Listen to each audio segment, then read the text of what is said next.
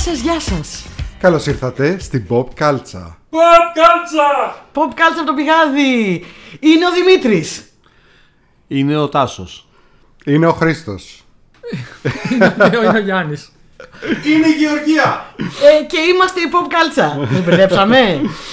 Και αυτή είναι μια εκπομπή για την pop κουλτούρα, για ταινίες, σειρές, comics, video games και άλλα τέτοια ωραία πραγματάκια.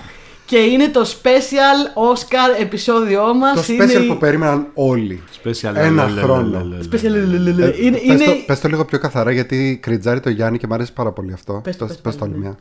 Special. λε, λε, λε, λε. Special, λε, λε, λε, λε. Λοιπόν, Ε, ε, Είναι η λατρεία που έγινε συνήθεια. Το κάναμε πέρυσι, το αγαπήσατε όλοι, σας Το- άρεσε το πάρα πολύ κάναμε- το επεισόδιό μας. φάγαμε πάρα πολύ βρίσιμο γιατί ε, έπεσε σε όλα μέσα ο Δημήτρης. Έκανε προβλέψεις 20 στα 20. Ήμασταν οι μόνοι που κάναμε αυτή την πρόβλεψη λόγω του Δημήτρη, εδώ που έχουμε παρέα. Ε, και, και μας βρίσανε για ποιο λόγο, γιατί δεν, παί- δεν έπαιξε κανείς στοίχημα. Ορίστε, Που- τώρα είναι η ευκαιρία σας και λέτε πέφτουμε σε όλα τώρα, είναι, έξω. τώρα είναι ευκαιρία σας που ο Δημήτρης δεν θα πει, δεν θα Τον πέσει καημένο σε τον όλα Δημήτρη τον μέσα. έχουμε αγχώσει να πούμε. Έχει τρομερή πίεση, εν τω μεταξύ, έχει αχωθεί όντως. Λοιπόν, θα παρουσιάσουμε επισήμως του καλεσμένου σε δύο λεπτά, μόλις πω τα social media της εκπομπής μας, τα οποία είναι Facebook, Instagram, Spotify, Google Podcast, Anchor, YouTube, WordPress, Discord και Pop Cultures είναι το Facebook group ε, στο Facebook όπου μπορείτε να μας δείτε τα νέα σας. Ε, έχουμε ετοιμάσει ένα πολύ ωραίο special επεισόδιο ως συνήθως που εμείς είμαστε λίγο άσχετοι και εδώ φέραμε τα παιδιά που είναι πάρα πολύ μέσα στα πράγματα, όχι σαν εμάς τους τυχάρπαστου. ε, και θα μας πούνε τα πάντα τους, αλλά να βρείτε στα social media να μας πείτε ποιες είναι οι δικές σας προσβλέψει, να μας πείτε τι θεωρείτε ότι πρέπει να το, ποιος το να πάρει, ποιος να μην το πάρει, ποιος θα αδικηθεί, ποιος δεν θα αδικηθεί, ποιον θέλετε, ποιον δεν θέλετε, ποιον δεν χωνεύετε. Να μας τα πείτε όλα, θα έχουμε και σχετικά post. Και τώρα μπορούμε να παρουσιάσουμε τους καλεσμένους. Ωραία. Λοιπόν, αρχικά θα ξεκινήσουμε από το νέο της παρέας. Έχουμε μαζί μας τον Χρήστο τον Μπακατσέλο. Γεια σου, Χρήστο! Γεια σας παιδιά, γεια. Ο Χρήστος είναι πολύ φίλος πολλά χρόνια ε, και είναι κριτικός σχηματογράφου και επίσης είναι τρο- τρομερός gamer. Μπορούμε να το φέρουμε και σε άλλη εκπομπή για games. Geek και gamer, πολύ Ναι. ωραία. Ε, Πες Χρήστο, True, true δύο that. πράγματα για σένα. Που γράφεις και τα λοιπά. Γράφω στο flix.gr, εκεί μπορείτε να με διαβάσετε όσοι θέλετε. Γράφω για κριτικές, γράφω η νέα, γράφω απόψεις, γράφω διάφορα τέλος πάντων. Ναι. Του τον στέλνουν και σε μερικά φεστιβάλ από εδώ και από εκεί. ναι, ναι, ναι, πάω, Α, πάω. ναι. Έτσι από εδώ και από Μάλιστα. εκεί. Έχει να μας πεις πράγματα. Ας το να πάνε. Εμένα, δεν- εμένα Γεωργία δεν με στέλνει σε κανένα φεστιβάλ. Γιατί Γεωργία; Δεν- δεν- δεν σε στέλνω. Εντάξει, παιδιά, και εγώ που είχα πάει δύο-τρεις φορές στο Βερολίνο είχα πάει με δικά μου έξοδα. Δεν μου πλήρωσε κανείς τίποτα να πάω. Μάλιστα. Να πάμε με δικά μας έξοδα. Όταν Να βγάλουμε πάμε- τα έξοδα που ναι. έχουμε κάνει ήδη από αυτό το podcast. να πάμε με δικά μας έξοδα. Ναι, συμφωνώ. Για πες Χρήστο λοιπόν, θα, σε θα, θα μας βάλουν διακόψαμε. μέσα ή θα μας διώξουν. Τον μπε- Οποιοσδήποτε, οποιοσδήποτε μπορεί να πάει και να Μάλιστα, δει εντάξει. και με εισιτήριο τις ταινίες. Και Ωραία. εγώ, ας πούμε, κάποιες ταινίες στο φεστιβάλ Βερολίνου τις είχα πληρώσει από την τσέπη μου. Εντάξει. Αλλά άμα έχεις διαπίστευση δημοσιογραφική, μπορεί να δεις και κάποια πράγματα press δωρεάν. Δεν έχουμε, είμαστε podcasters, δεν μας Ε, δίνουν. Εμείς δεν έχουμε, έχουμε στείλει, δεν μας απαντήσανε για πολλούς μήνες. Όταν τους έστειλα μετά από δύο-τρεις φορές, μου είπανε, μου είπανε ότι δυστυχώς δεν σας δεχόμαστε. Αλλά δεν μας είπαν ποιες προποθέσει πρέπει να πληρούμε για να μας δέχονται. Αν ας πούμε, Ελπίζουμε- χρειάζεται μεγαλύτερο κοινό, τι χρειάζεται. Δεν πειράζει, τέλος πάντων, εμείς δεν είμαστε, είμαστε podcasters. Δεν αρκεί που είμαστε top 5 στα, στο σινεμά στο Spotify. Ε, Όχι. Θα, θα έπρεπε να είμαστε ένα site που έχει ξέρω, εγώ, 100 views για να. Ελπίζω να αλλάξει αυτό σύντομα για τα podcast. Ναι. Ε, ναι, αυ- για τα podcast γενικά ακριβώς, όχι μόνο για το δικό μας, γιατί ε, ο κόσμος ακούει πάρα πολύ podcast και είμαστε λίγο πίσω εδώ πέρα. Τέλος Λοιπόν, πάντων. Ναι. Ε, διακόψαμε στο Χρήστο. Τι άλλο Συνέχισε, ήθελες να πεις Χρήστο Χρήστο; Ε, αυτά. Αυτά. Ε, Μπορείτε να, να, να διαβάσετε λοιπόν στο flix.gr και όσοι θέλετε θα τα λέμε και εκεί. Ωραία. Πάρα πολύ ωραία, τέλεια. Και επίσης έχουμε μαζί μας τον απίστευτο χορηγό Τον μας. αγαπημένο πλέον ε, καλεσμένο φίλο, χορηγό της εκπομπής, τα πάντα που τον ξέρετε πια η pop culture, τον έχετε αγαπήσει, τον Εραστή. Δημήτρη. Και στο group μας γράφει και πράγματα, ε, ποστάρει και έχουμε γίνει μια πάρα πολύ ωραία παρέα. Αυτά είναι τα καλύτερα πράγματα που βγήκαν από αυτό το podcast. Εγώ θα σας πω, ομολογώ. Εγώ το Αυτή η ήμασταν ωραία παρέα και φιλία. πιο πριν. Καλησπέρα, παιδιά, και από μένα. Ε, και εγώ σας αγαπώ το ίδιο πολύ. Ε, εμένα μου αρέσει πάρα πολύ αυτό που κάνουμε γιατί θεωρώ τον εαυτό μου ένα άτυπο μέλος της ομάδας. Μα είσαι. Χωρίς Ναι. όμως να έχω τις υποχρεώσεις και όλη τη δουλειά που κάνετε εσείς. και επειδή είμαι πάρα πολύ ε, σε τρέξιμο γενικά λόγω του Paradox Να σου Project. δώσουμε λίγες υποχρεώσεις, Δημήτρη μου. Άμα θες Όχι, έχουμε. αχ, δεν, Δεν το, θα τα αλλάξουμε, φίλε μου. δεν το ανέφερα γι' αυτό, αλλά οκ. Νομίζω καταλαβαίνετε όλοι τι εννοώ. Ότι πραγματικά. Έχουμε ανοιχτεί μια θέση ηχολήπτη, άμα θέλεις. Γιάννη, τι σου λένε πάλι; Φίλε μου, δεν με νοιάζει. Το θέμα είναι ότι κάποια ώρα στιγμή θα το κάνω όντως και θα μείνουν αυτοί να ηχογραφούν με τα κινητά. Τα κοιτάτε έτσι. Λοιπόν, για το Paradox δεν είπαμε όμως. θα Ολοκλήρωσε πούμε, Δημήτρη. το Έχω να έχω πω εγώ για, σημειώσει. για, για Μα ένα. είναι Δεν το δυνατόν. ξέρεις, ένα μέρος που μας αρέσει πολύ το Paradox. Θα τα πω μετά όμως. Ωραία, να τα πείτε. Εγώ Ευχαριστώ πολύ που με καλέσετε και πάλι για αυτό το επεισόδιο. Θυμίζω πέρσι το είχαμε κάνει το special επεισόδιο για τα Oscars πέρσι με τον άλλο φίλο μας, τον Γιώργο τον Δαβίτο, που ήταν, ε, είχε πάει πάρα πολύ εξαιρετικά το επεισόδιο. Ναι. Ε, όσον αφορά για αυτό που λέτε, ε, ναι, στο περίπου όντως έχω ένα άγχος, γιατί πέρσι όντως πιάσαμε 20 στα 20, πράγμα που δεν το περίμενα ούτε εγώ. Ε, να κάνω ένα μικρό intro να πω ότι τα Oscars είναι κάτι το οποίο το αγαπάμε αλλά και αγαπάμε να το μισούμε παράλληλα. δηλαδη και το παίρνουμε σοβαρά αλλά και όχι. Δεν είμαστε δηλαδή Πολύ τόσο σωστά. φανατικοί με την Ακαδημία και με τα βραβεία ως βραβεία. Ε, το παρακολουθούμε γιατί μας αρέσει πάρα πολύ η διαδικασία και των προβλέψεων Ε, ναι, μα και, των Και, υποψηφιωτήτων. εμείς τι έχουμε, δηλαδή. Εντάξει, εσύ έχεις το NBA, βλέπεις NBA. Εγώ που δεν βλέπω σπορ. Αυτό που δεν τι έχουμε έχω; σπορ, αυτό είναι το, το πρωτάθλημά έχω. μας, ας πούμε, ρε Ναι. παιδί μου.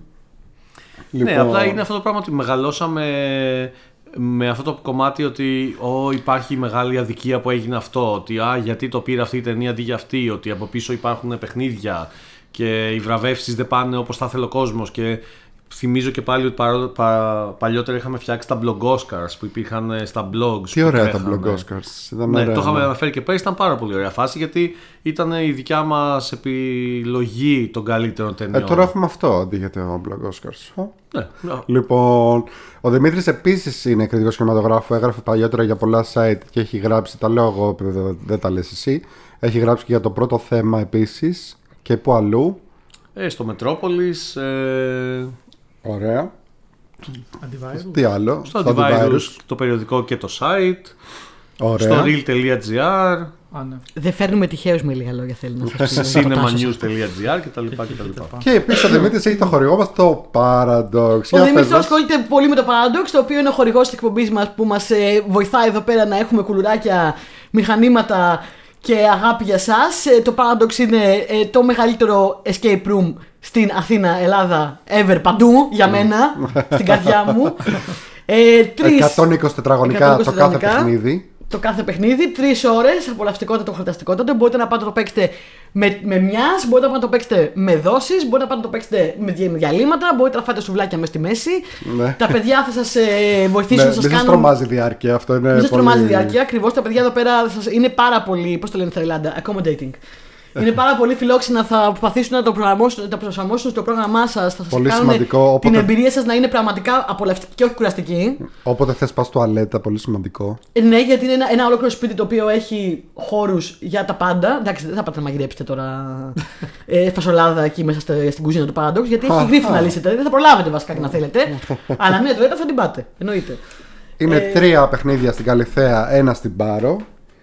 Ε, για κρατήσεις ε, 24 ώρο στο paradox.gr ή αλλιώς Στα τηλέφωνα στα τηλέφωνα. που τα λέει τα σωστιστιακά, πες τα τα σωστιστιακά. 695 7272 369 για Αθήνα Για Αθήνα. και στο 698 994 0866 για Πάρο γιατί έχουν και στην Πάρο έχουν το, την έπαυλη, το πρώτο μέρος Την έπαυλη. ναι. Ε, Που το έχουμε παίξει. Επίσης έχουμε εκπτωτικό κωδικό που δίνουμε ε, Σωστά. μέσω της εκπομπής. Αν κλείσετε μέσω τηλεφώνου ή μέσω του site με το κωδικό μας Pop Calza Pop έχουμε πόσο, θυμάσαι; Ε, 20% Μπράβο. έκπτωση τις καθημερινές, μάλλον Δευτέρα ως Πέμπτη και Παρασκευή Σαββατοκυριακή 10% έκπτωση. Μπράβο. Τα θυμάμαι, Μπράβο. φυσικά. Φυσικά θα θυμάσαι. Άλλα και άλλα δεν θυμάμαι, αλλά αυτό το θυμάμαι. Μπράβο, μια χαρά τα λέτε παιδιά και εγώ ευχαριστώ πάρα πολύ για τη συνεργασία πρώτον και δεύτερον χάρηκα πάρα πολύ που και κόσμος μέσα από το group της Pop Culture στο, face- στο facebook αλλά και όταν είχαμε πάει πριν από μερικές εβδομάδες στο, Στο barrage, pub quiz. στο quiz Που ήσουν night. star. Ήρθε ο Δημήτρης του Paradise. Σωθήκαμε, ναι. Ναι. Ναι, γενικά είναι τρομερό συνέστημα να έρχεται κόσμος και να μου λέει είσαι ο Δημήτρης από το Paradox. και Σε να ακούσαμε μας στο λέει κάλτσο. ότι πέρασε τόσο καλά στα παιχνίδια μας γιατί είναι κάτι που ακόμα και εμείς δεν μπορούμε να το συνειδητοποιήσουμε 100% ότι έχουμε φτιάξει κάτι το οποίο αγαπιέται τόσο πολύ από τον κόσμο. Οπότε αυτό είναι πολύ σημαντικό. Και πόσα χρόνια μετά, έτσι. Τις Ναι, προάλλες ναι. που, ήμουν- που ήμουν σε ένα παιχνίδι, λέω, ας πούμε, ξέρω εγώ, εντάξει, αυτό ήταν πριν από 10 χρόνια. Και λένε, καλά, πόσα χρόνια είναι αυτό το παιχνίδι; Ναι, όντως το, Το- η το έπαυλη πρώτο ξε- είναι- φτιάχτηκε το 2014. Οπότε ήταν, ήμασταν η δέκατη εταιρεία που άνοιξε στην Ελλάδα και τραβάει ακόμα. Εμείς περιμέναμε ότι η έπαυλη μετά από μερικά χρόνια θα κλείσει. Και θα Ε, πρέπει να- Όπως τα περισσότερα κάπως έτσι πάει, αλλά όχι όταν Και έχει θα ένα τόσο φτιάξεις καλό. άλλο στη θέση Ναι, της έπαυλης. αυτό. Αλλά τέλος πάντων, Όταν έχεις και ας το το- κρατήσουμε για άλλο επεισόδιο. Το Ναι. escape room κομμάτι. Ναι, και ας θα τα πούμε και πιο επικεντρωθούμε στα αναλυτικά. Oscars γιατί Oscars. έχουμε αγωνία. εδώ Έχουμε, πέρα και για το έχουμε τι και θα γίνει πολλές φέτος. κατηγορίες. Έχουμε πολλά πράγματα, ναι. κατηγορίες. Στο πρώτο μέρος λοιπόν θα έχουμε κάποιες κατηγορίες και θα τα δούμε και για το δεύτερο. Λοιπόν, και να ξεκινήσουμε λοιπόν με την κατηγορία της φωτογραφίας, διεύθυνσης φωτογραφίας μάλλον καλύτερα, ή αλλιώς σινεματόγραφη. Cinematography. Ε, Κινηματογράφηση. λοιπόν, θα πούμε τους ε, υποψήφιους και μετά θα πούμε ο καθένας ποιον θέλει να κερδίσει αλλά και, Και ποιος ποιος πιστεύουμε; πιστεύουμε ότι θα κερδίσει; Βασικά τα παιδιά θα πούνε ποιος πιστεύουν ότι θα κερδίσει, γιατί εγώ δεν ξέρω. Πάντα έξω πέφτω, επομένως δεν λέω. Θες να τους διαβάζουμε ένας-ένας τους, ε, καλ- τους ε, τέτοιους; Μισό λεπτούλι να τους πάω εκεί. υποψήφιους. Θα διαβάσω εγώ Βεβαίως. αυτό και θα διαβάσεις Είμαι- εσύ το επόμενο, είμαι έτοιμη. την επόμενη κατηγορία. Θες; Εντάξει. εντάξει. Ωραία. Ε, λοιπόν, υποψήφια για Όσκαρ φωτογραφίας είναι το All Quiet on the Western Front. Ο James Friend ήταν η της φωτογραφίας, δηλαδή το ουδέν, ουδέν ε, πώς Νεότερον, λέγεται, Ουδέν νεότερο από το δυτικό μέτωπο. ουδέν νεότερο είναι το δικό μέτωπο, πολύ σωστά. Ε, το Bardo False Chronicle of a Handful of Truths, υποψήφιος εδώ ο Darius Κόντζι. Ε, το Elvis από ε, Mandy Walker από το Elvis μάλλον. Roger Dickens από Em- αυτό, Empire of Light. Αυτό Ίσως λογοτρέπτη το πιο φωτός. μεγάλο όνομα στη λίστα εδώ πέρα, ο Robert- ο Roger Dickens. ε, είναι μεγάλο όνομα. Ναι, ναι, ναι, ναι. Και Florian Hofmeister από Tar. Ταρ. Tar. Λοιπόν, να ξεκινήσουμε λοιπόν με τον Χρήστο. Για πείτε. Για πες Χρήστο. Λοιπόν, εγώ θα έλεγα ότι πιστεύω και θα ήθελα επίσης να το πάρει ο Deakins. Ε, γιατί προσωπικά, αν για κάτι άξιζε αυτή η ταινία, ήταν η φωτογραφία της. Ναι. Τα υπόλοιπα η αλήθεια είναι, δεν ξέρω όσοι την είδατε, ε, αλλά. Δεν την είδαμε ακόμα. Δεν την είδατε. Ναι, δεν χάστηκε τίποτα τρομερό. Ε, με πολύ, κάτι πολύ μέτριο. Αυτοκρατορία του φωτός. Αυτοκρατορία Η του Αυτοκρατορία του φωτός. Φωτός, Εγώ ναι, την είδα, τους εμένα μου Sam άρεσε Mendes. πάρα, πάρα Α, σ' πολύ, άρεσε. αλλά θα το, Οκ. θα το πούμε Οκ, φταμμένει και ναι. σε άλλο επεισόδιο. Ναι, ναι. Τέλος Ναι. πάντων, ε, για μένα η φωτογραφία ήταν. ε, Καλά, ήταν, είναι και ο Dickens είναι φοβερός, αν και έχει ξανακερδίσει ε, και πρόσφατα και από. Ε, Πάνω από μια φορές νομίζω. Έχει κερδίσει. ο Ξεκίνησε Dickens. ναι, ναι, και, και τώρα άρχισε να του δίνει, να του δίνει η Ακαδημία κάποια βραβεία. Να του δίνει η Ακαδημία κάποια βραβεία. Ε, μ, οπότε μπορεί να πάει και νομίζω και για τρίτο, αν δεν κάνω λάθος, αν δεν με απατάει η μνήμη Τρίτο μου. Όσκαρ, ε. Αν δεν με απατάει η μνήμη μου. Μμ. Ε, μ, Ήταν καθηλωτική η φωτογραφία στο συγκεκριμενο Η αλήθεια είναι. Δημήτρη. Ε, ναι, να συμπληρώσω λίγο, μιας και αναφέρατε και τον Dickens, ότι εντάξει, δεν υπάρχει ο άνθρωπος. Ε, νομίζω ότι ένα παλιό σπασμένο κινητό να του δώσει θα βγάλει τρομερό αποτέλεσμα. Ε, έχει προταθεί 16 φορές και, έχει 16? κερδίσει- και έχει κερδίσει τις τελευταίες δύο με το Blade Runner 2049 και το 1917. Τα οποία ήταν όντως εξαιρετικά και δίκαια τα κέρδισε. Όντως. Ε, Δικαίων. Δίκαιον. είναι Ήταν η μο- δίκαιο, ο- είναι ο- πράξη. όπως είπε και ο Χρήστος, είναι η μοναδική υποψηφιότητα του Empire of Light. Ε, γιατί νομίζω ότι πλέον θα προτείνεται για τα πάντα μέχρι να πεθάνει ο συγκεκριμένος. Ε, θα διαφωνήσω όμως σχετικά με το ποιος θέλει να το πάρει και ποιος θα το πάρει. Ε, για μένα αυτή τη στιγμή το φαβορή είναι το All Quiet on the Western Front το οποίο κέρδισε και το BAFTA Award πριν από μερικές εβδομάδες. Ε, έχει γίνει τρομερή δουλειά σε αυτή την ταινία, σε αυτό το κομμάτι της φωτογραφίας και θεωρώ ότι είναι με διαφορά το φαβορή και αν έπρεπε να επιλέξω δεύτερη outsider ας πούμε είναι το Elvis. Ε, ήταν μεγάλη έκπληξη που μπήκε το Bardo και το Tar, δεν το περιμέναμε και απλά θα πω Ε, δεν ξέρω ότι ίσως χρειαστεί να τα πούμε αργότερα τα snubs, αλλά δεν μπορώ να μην πω και εδώ. Πες, πες, Να πεις, να πες και πεις. τώρα, ότι ναι. Είναι μία από τις κατηγορίες που σοκαρίστηκε άπειρος κόσμος, γιατί όλοι περιμέναν 100% ότι το Top Gun θα είναι υποψήφιο. Γιατί το θεωρούσαν την πιο σίγουρη υποψηφιότητα του Και Top θα Gun. έπρεπε εγώ να θα πω σε αυτό το Τη σημείο. φωτογραφία για το πώς τοποθετήθηκαν οι κάμερες και πώς, που υπήρχαν οι κάμερες μέσα στις πτήσεις και στις μανούβρες και όλα Ξεκάθαρα, αυτά. ξεκάθαρα, Λογικό. ξεκάθαρα. Όπως επίσης, εγώ θα πω ότι αν έπρεπε να το δώσω εγώ, θα το έδινα στο Nope.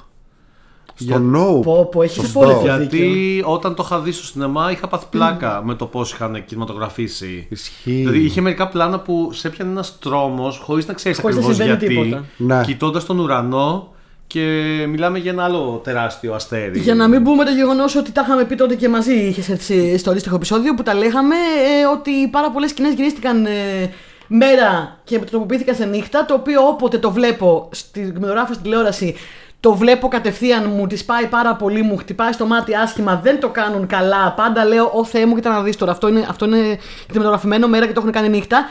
Και εκεί ήταν τέλειο, έτσι το κάνεις. Να πάρ το έτσι το κάνεις και θα συμφωνήσω μαζί σου απόλυτα. Τέλειο! Ε, μιλάμε για τον Χόιτε Βαν Χοϊτέμα. Μπράβο. Εκπληκτικός. Γενικά Ε, σνομπάρονται αυτές οι ταινίες που είναι ή κομμωδίες ή τρόμου. Ναι, κομμωδία και τρόμο στον πάρτε Όσκαρ ε, χρόνια τώρα. Χρόνια, ναι. Είναι λίγο περίεργο γιατί το Nope ακόμα και να μην άρεσε σε κάποιον, το είχαμε πει νομίζω και τότε στο επεισόδιο που είχαμε μιλήσει λίγο για τον Nope, ότι δεν γίνεται να μην πάθεις σοκ για τη φωτογραφία αυτής της ταινίας. Ακριβώς. Ναι. Ισχύει. Θα συμφωνήσω με τον πρέπει Δημήτρη. να το Εγώ πω. θα πω ότι αν μπορώ να διαλέξω από κάτι που δεν είναι μέσα στη λίστα, θα πω ξεκάθαρα το Nope για μένα.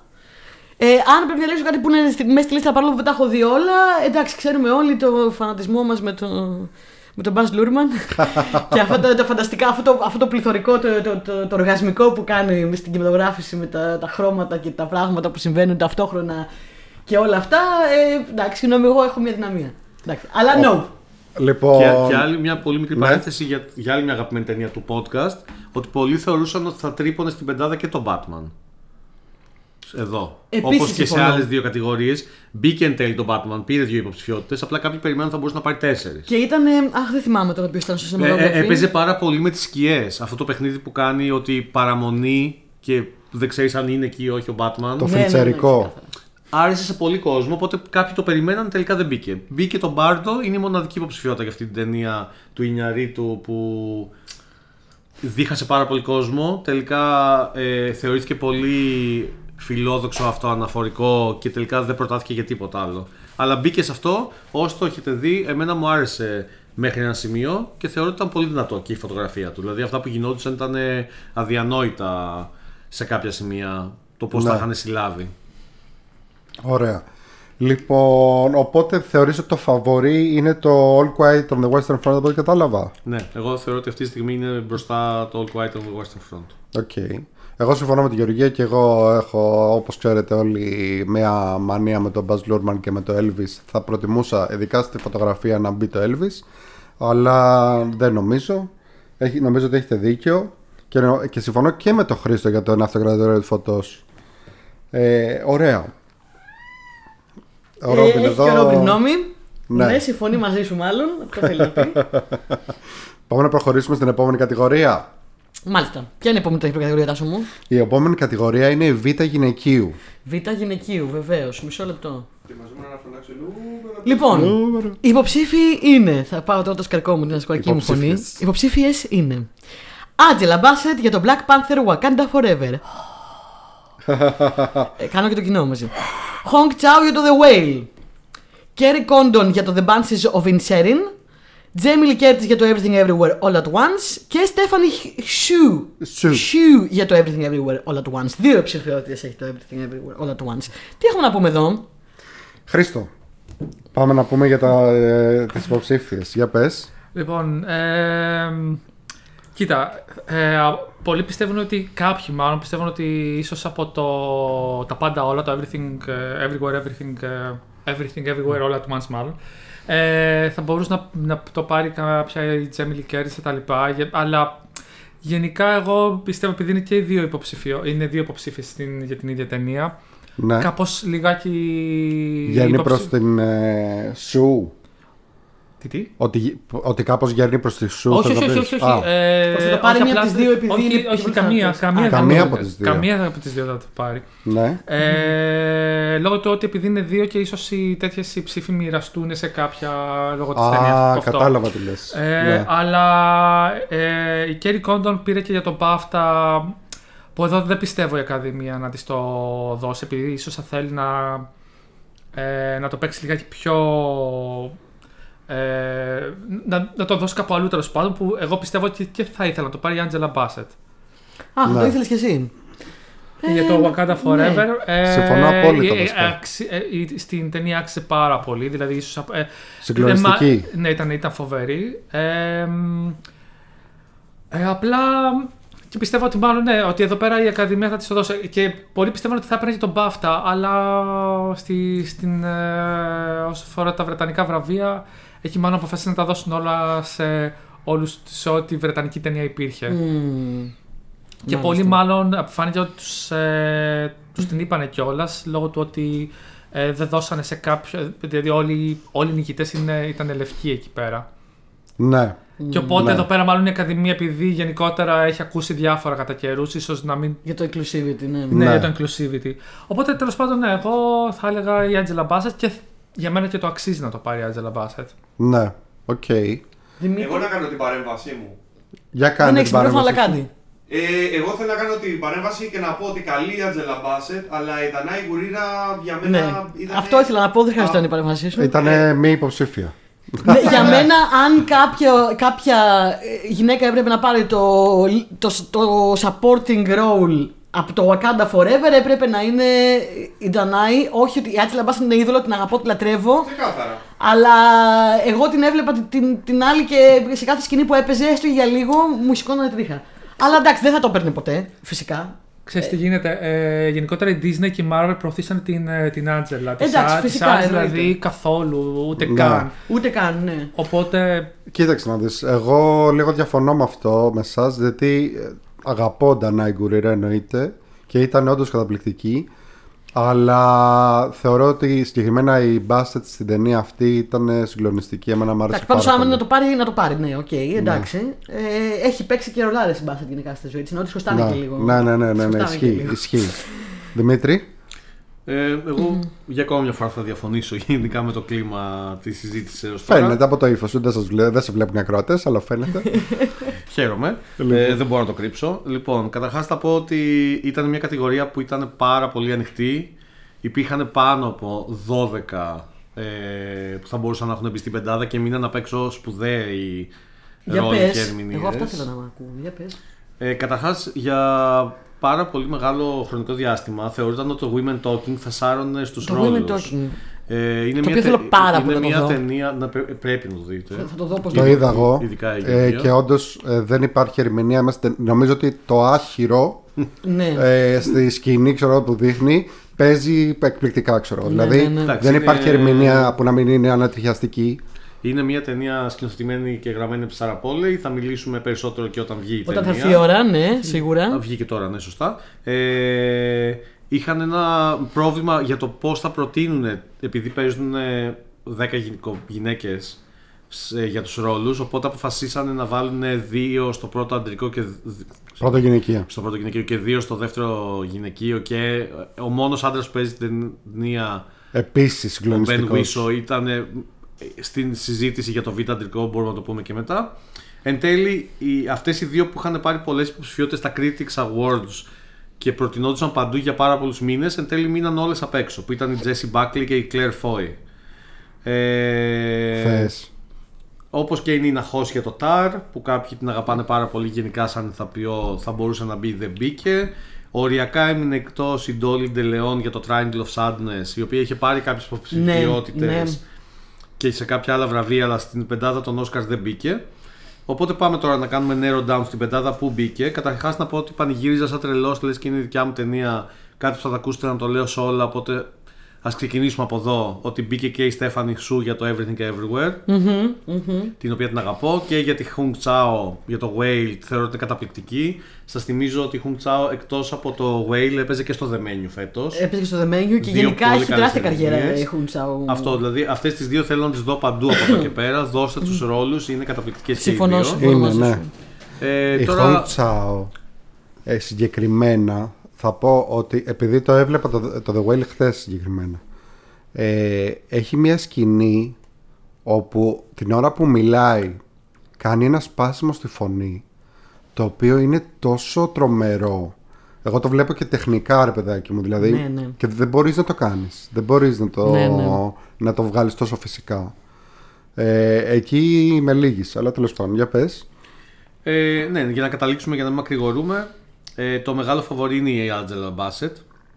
Έχει πάρει τα πάντα, έχει πάρει πάνω από 10 βραβεία έως τώρα, μεταξύ των άλλων και το Critics' Choice και τη Χρυσή Σφαίρα. Ε, θέλω να πω και εγώ να συμφωνήσω με κάποια πράγματα που είπατε κι εσείς ότι την ώρα που έβλεπα τον Black Panther Wakanda Forever μου άρεσε πάρα πολύ η Angela Bassett. Όταν τελείωσε η ταινία, το είχαμε συζητήσει μαζί Χρήστο νομίζω ότι ήταν πάρα πολύ καλή η Angela Bassett. Ναι. Είχαμε πει τότε, α, τύπου, ο, θα μπορούσε να προταθεί και για β' γυναικείο. Αλλά το είχαμε πει τύπου ότι δεν το πιστεύαμε. Ναι, γιατί ναι, ναι, ναι. να πούμε εδώ ότι είναι η πρώτη ερμηνεία μετά από 40 ταινίες της Marvel που προτείνεται ηθοποιός της για Oscar ρολου Οπότε θεωρώ ότι ήταν πολύ σημαντικό που προτάθηκε και όντως ήταν πάρα πολύ καλή όπως είπατε κι εσείς. Για μένα όμως δεν είναι η καλύτερη ερμηνεία στην πεντάδα. Ποιο θα Θεω- ήθελες; Θεωρώ ότι και η Kerry Κόντον είναι καλύτερη. Θεωρώ ότι είναι η ήρεμη δύναμη στο Banshees που είναι μια ταινία που όλοι οι υπόλοιποι είναι αλλού και είναι η άγκυρα της ταινίας που κρατάει την ταινία κάτω για να μην φύγει μέσα στους άλλους τρελούς αντρικούς ρόλους του χωριού. Η οποία είναι η μόνη που έχει πάρει ένα σημαντικό βραβείο που είπατε και εσείς είναι τον BAFTA. Ε, ενώ η Άντζελα Μπάστα έχει σαρώσει. Εγώ προσωπικά θα το έδινα στη Στέφανη Σου, αλλά μιλάμε για δυναμίες. Στέφανη σου πάρα πολύ καλή.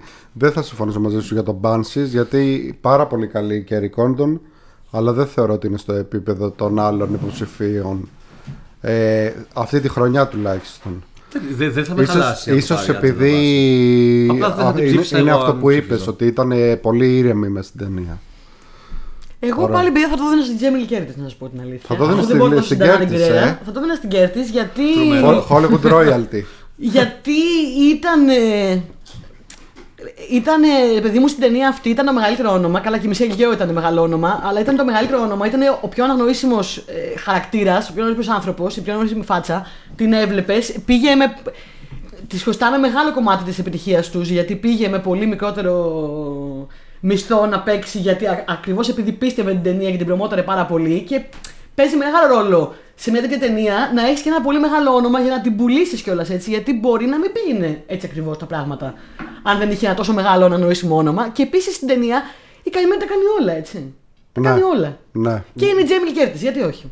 Δεν διαφωνώ, απλά εγώ το, η μόνη μου αντίρρηση είναι ότι ε, στα precursors, δηλαδή στα προηγούμενα βραβεία από ενώσεις κριτικών, κινηματογράφου και όλα τα υπόλοιπα, προτινόταν παντού η Jamie Lee Curtis και η Stephanie Hsu σε ελάχιστα. Οπότε, Θα συμφωνήσω όμως ότι η εκεί Stephanie εγώ Hsu είχα ήταν θέμα, σάξια, Γιατί ναι, ναι. μιλάμε ότι η, η Stephanie Hsu καταρχάς για μένα δεν ξέρω καν αν είναι δεύτερος ρόλος. Είναι σχεδόν πρώτος στην ταινία. Ε, Παίζει πολύ περισσότερο από την Jamie Lee Ναι. Curtis και είναι Ναι. πολύ μεγαλύτερη βαρύτητα ο ρόλος της. Οπότε ε, δεν έχω θέμα με την Jamie Lee Curtis. Απλά ήθελα, αν προτινόταν μόνο μία ερμηνεία από τις δύο, να μπαίνει η Στέφανη Σου. Ναι, από τη ναι, στιγμή ναι. που μπήκαν και οι δύο, είμαι πάρα πολύ happy. Το καταλαβαίνω πολύ αυτό που λες. Ωραία. Ωραία. Παρακάτω.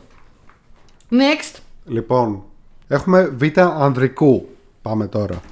Λοιπόν, υποψήφοι για β' ανδρικού είναι Brendan Gleeson για Banshees of Inisherin ή αλλιώς όπως το μετέφρασαν εδώ, τα πνεύματα του Inisherin. Ε, Brian Tyree Henry για το Causeway. Jude Hirsch για το The Fablemans. Barry Keoghan για Banshees of Inisherin. Και Ke Hui Kwan για Everything Everywhere All at Once. Ή αλλιώς η κατηγορία που μπορεί να κρατήσει 5 δευτερόλεπτα. Γιατί; Γιατί έτσι, Χρήσο, θες να το πούμε μαζί; ποιος πιστεύετε θα το πάρει; Ένα, δύο, τρία. Κι Και η είχε Χουί Κουάν. Κουάν. Εντάξει, νομίζω ότι αυτόν θέλουμε όλοι κιόλας επίσης. Δεν Όχι ξέρω. απαραίτητα. και θα Όχι, σου πω. εγώ τον θέλω. Κοίταξε να δεις. Εγώ τον συμπαθώ πάρα πολύ και χαίρομαι πάρα πολύ που έκανε αυτό το δυναμικό comeback και είδαμε τι ηθοποιάρα είναι κτλ. Ε, Αλλά θεωρώ επίσης Εντάξει, Brendan Gleeson δεν θεωρώ ότι έπαιξε τόσο καλά όσο και το συμπαθώ ώστε να πεις θα είναι για Όσκαρ. Επίσης είναι supporting τώρα ο Brendan Gleeson. Η αλήθεια είναι και εγώ θα τον έβαζα για Πάσο πρώτο ρόλο. Βινισέρη. Τον Πρώτο Δεν είναι ρόλο. supporting, ρε Ναι. παιδιά. Και εγώ, δεν ξέρω, εντάξει. Ε, το Cosway δεν το είδα να ομολογήσω. Ο Jude Hirsch ε, αξίζει γενικά ένα Όσκαρ ε, γενικά για την καριέρα του αλλά έπαιξε στο Fablemans 5 λεπτά. Πόσο έπαιζε; Jude Hirsch. 8 λεπτά και 3 δευτερόλεπτα. Ναι. Ορίστε, Λέω. ε, και πιστεύω Όντως, εδώ τώρα. ας πούμε Α, το ήξερε, παιδιά. δεν Ναι, το πιστεύω. φυσικά το Το, το, ήξερα. το είχα σημειώσει για τα τρίβια. Δεν είναι τυχαίο που τον Με φέρνουμε. κούφανε, ρε φίλε, δεν μπορώ. Είναι η υποψηφ- η- η- ο ρόλος που προτείνεται με τη μικρότερη διάρκεια Screen time, ε. από το 1983, δηλαδή στα τελευταία 30 χρόνια. Πριν ήταν ε, ο John Lithgow για το Terms of Endearment που ήταν Μάλιστα. 7,5 λεπτά. Ε, όπως και ο John Lithgow, έτσι και ο Jody Hirsch πιστεύω ότι ήταν λίγο τιμή Σένεκεν η υποψηφιότητα. Εγώ θα ήθελα τον Barry Keoghan Ο γιατί Μπάρι ήταν... Κέογκαν είναι το μεγάλο αστέρι, το έχω πει. Να κάνω μια Ναι. ερώτηση. Υπάρχει κάποιο όριο, κάποιο κατώτατο όριο για να μπορεί να προταθεί κάποιος για αυτό το Όσκαρ. Δηλαδή, εμφανίζομαι εγώ για 20 δευτερόλεπτα. Όχι, όχι. Εδώ σου Μπορεί λένε να ο προταθώ. Μπρένταν Γκλίσον που είναι ο πρωταγωνιστής της ταινίας ταυτόχρονα με τον. Ε, ε, με τον Χίρις που είπατε που είναι 8 λεπτά. Τι, τι, τι Που- όριο. Νομίζω επίσης ότι αυτοί τους προτείνουν έτσι. Αυτοί, ναι, αυτοί λένε, η- το στούντιο θα Με το πει στούντιο λέει. Ναι. Τι θα, πώς θα προωθήσει θέλει. τους ηθοποιούς, ναι. Αν θα είναι πρώτος β' ε, ανδρικός ή γυναικείος ρόλος. Εσύ ποιος πιστεύεις Χρήστο; Ε, καλά κι εγώ, ο Κίχο Κουάν θα το πάρει. Ε, Ναι. Θα ήθελα αλήθεια είναι τον, ε, θα ήθελα η αλήθεια είναι τον ε, Πάρη Κέογαν κι εγώ. Μ' άρεσε πάρα πάρα πολύ στα πνεύματα του Νισέριν. Ε, αλλά εντάξει, η Ακαδημία α, με όλα αυτά τα βραβεία που έχει, δώσει, που έχει πάρει μάλλον ο Κίχου ε, Χουι Κουάν ε, αποκλείεται να χάσει το Όσκαρ. Θέλω να ζητήσω και ένα συγγνώμη από τον Barry Keoghan γιατί όταν δεν τον ήξερα ήταν να παίξει στο Why the Last Man που τελικά δεν έπαιξε και εγώ ήμουν σε φάση τι είναι αυτός, ποιος είναι αυτός που θα παίξει και Μετά τώρα όμως λέω, είπες στον Batman και είπες up. τώρα λέω αχ και να παίζε στο Ναι, Why the Last Man. ναι, ναι. Για πες Δημήτρη. Ε, Όπως είπα, η πιο εύκολη κατηγορία της βραδιάς. Δεν υπάρχει καμ- καμία αγωνία. Κατά πάσα πιθανότητα θα είναι και το πρώτο Όσκαρ που θα δώσουν γιατί όλοι το ξέρουν. Έχει πάρει τα πάντα, έχει πάρει πάνω από 30 βραβεία φέτος. Ε, έχει το story, είναι γλυκύτατος. Οι λόγοι που βγάζει είναι υπέροχοι. Άμα δεν έχετε δει, βάλτε να δείτε το λόγο που έβγαλε στις χρυσέ σφαίρες όταν κέρδισε Ναι, γλυκούλης. και ευχαρίστησε το Spielberg.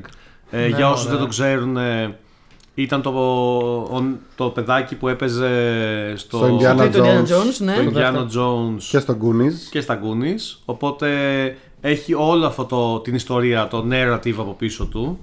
Ε, ότι προσπαθούσε να κάνει καριέρα, δεν υπήρχαν ρόλοι για Asian males, εξαφανίστηκε, επέστρεψε, έκανε δουλειά πίσω από τις κάμερες, είχε πάρα πολλά χρόνια να παίξει σε ταινία. Ήταν ε, η πρώτη επιλογή των ε, Daniels για το ρόλο. Τον βρήκανε, τον κάνανε να το πιστέψει και είναι γλυκύτατος. Δηλαδή είναι αυτό που λένε ε, heartwarming, θα ανέβει πάνω, θα κλάψει, θα ευχαριστήσει αυτούς που πρέπει να ευχαριστήσει, θα χειροκροτήσουν όλοι, θα σηκωθούν όρθιοι, θα γίνει χαμός. Θα κλαίμε. Ναι. Και Ε, εντάξει, είναι και ένα, προφανώς ένα είναι- αγαπημένο success story του Hollywood αυτό, έτσι. Το Ναι, ναι. γουστάρουν αυτό. Το- Παρά- και Οι ίδιοι καλό. τους Το αποκλείουν. comeback. Ναι. Οι ίδιοι τους αποκλείουν και οι ίδιοι μετά τους αποθεώνουν Ναι, όταν ναι, ναι, ε, ναι, ναι, ναι. επιστρέφουν. Είναι πολύ καλό, είναι πολύ ωραίο αυτό που θα συμβεί. Έχει τη μικρότερη απόδοση από όλα τα βραβεία, από τα 23. Οπότε Ένα μηδέν αν- ένα αν- φάση. μην παίξετε στοίχημα τον συγκεκριμένο γιατί δεν θα βγάλετε σχεδόν τίποτα. Ε, αν υπάρχει δεύτερο outsider, όντως είναι ο Μπάρι Κιόγκαν, ο οποίος έσπασε το σερί του.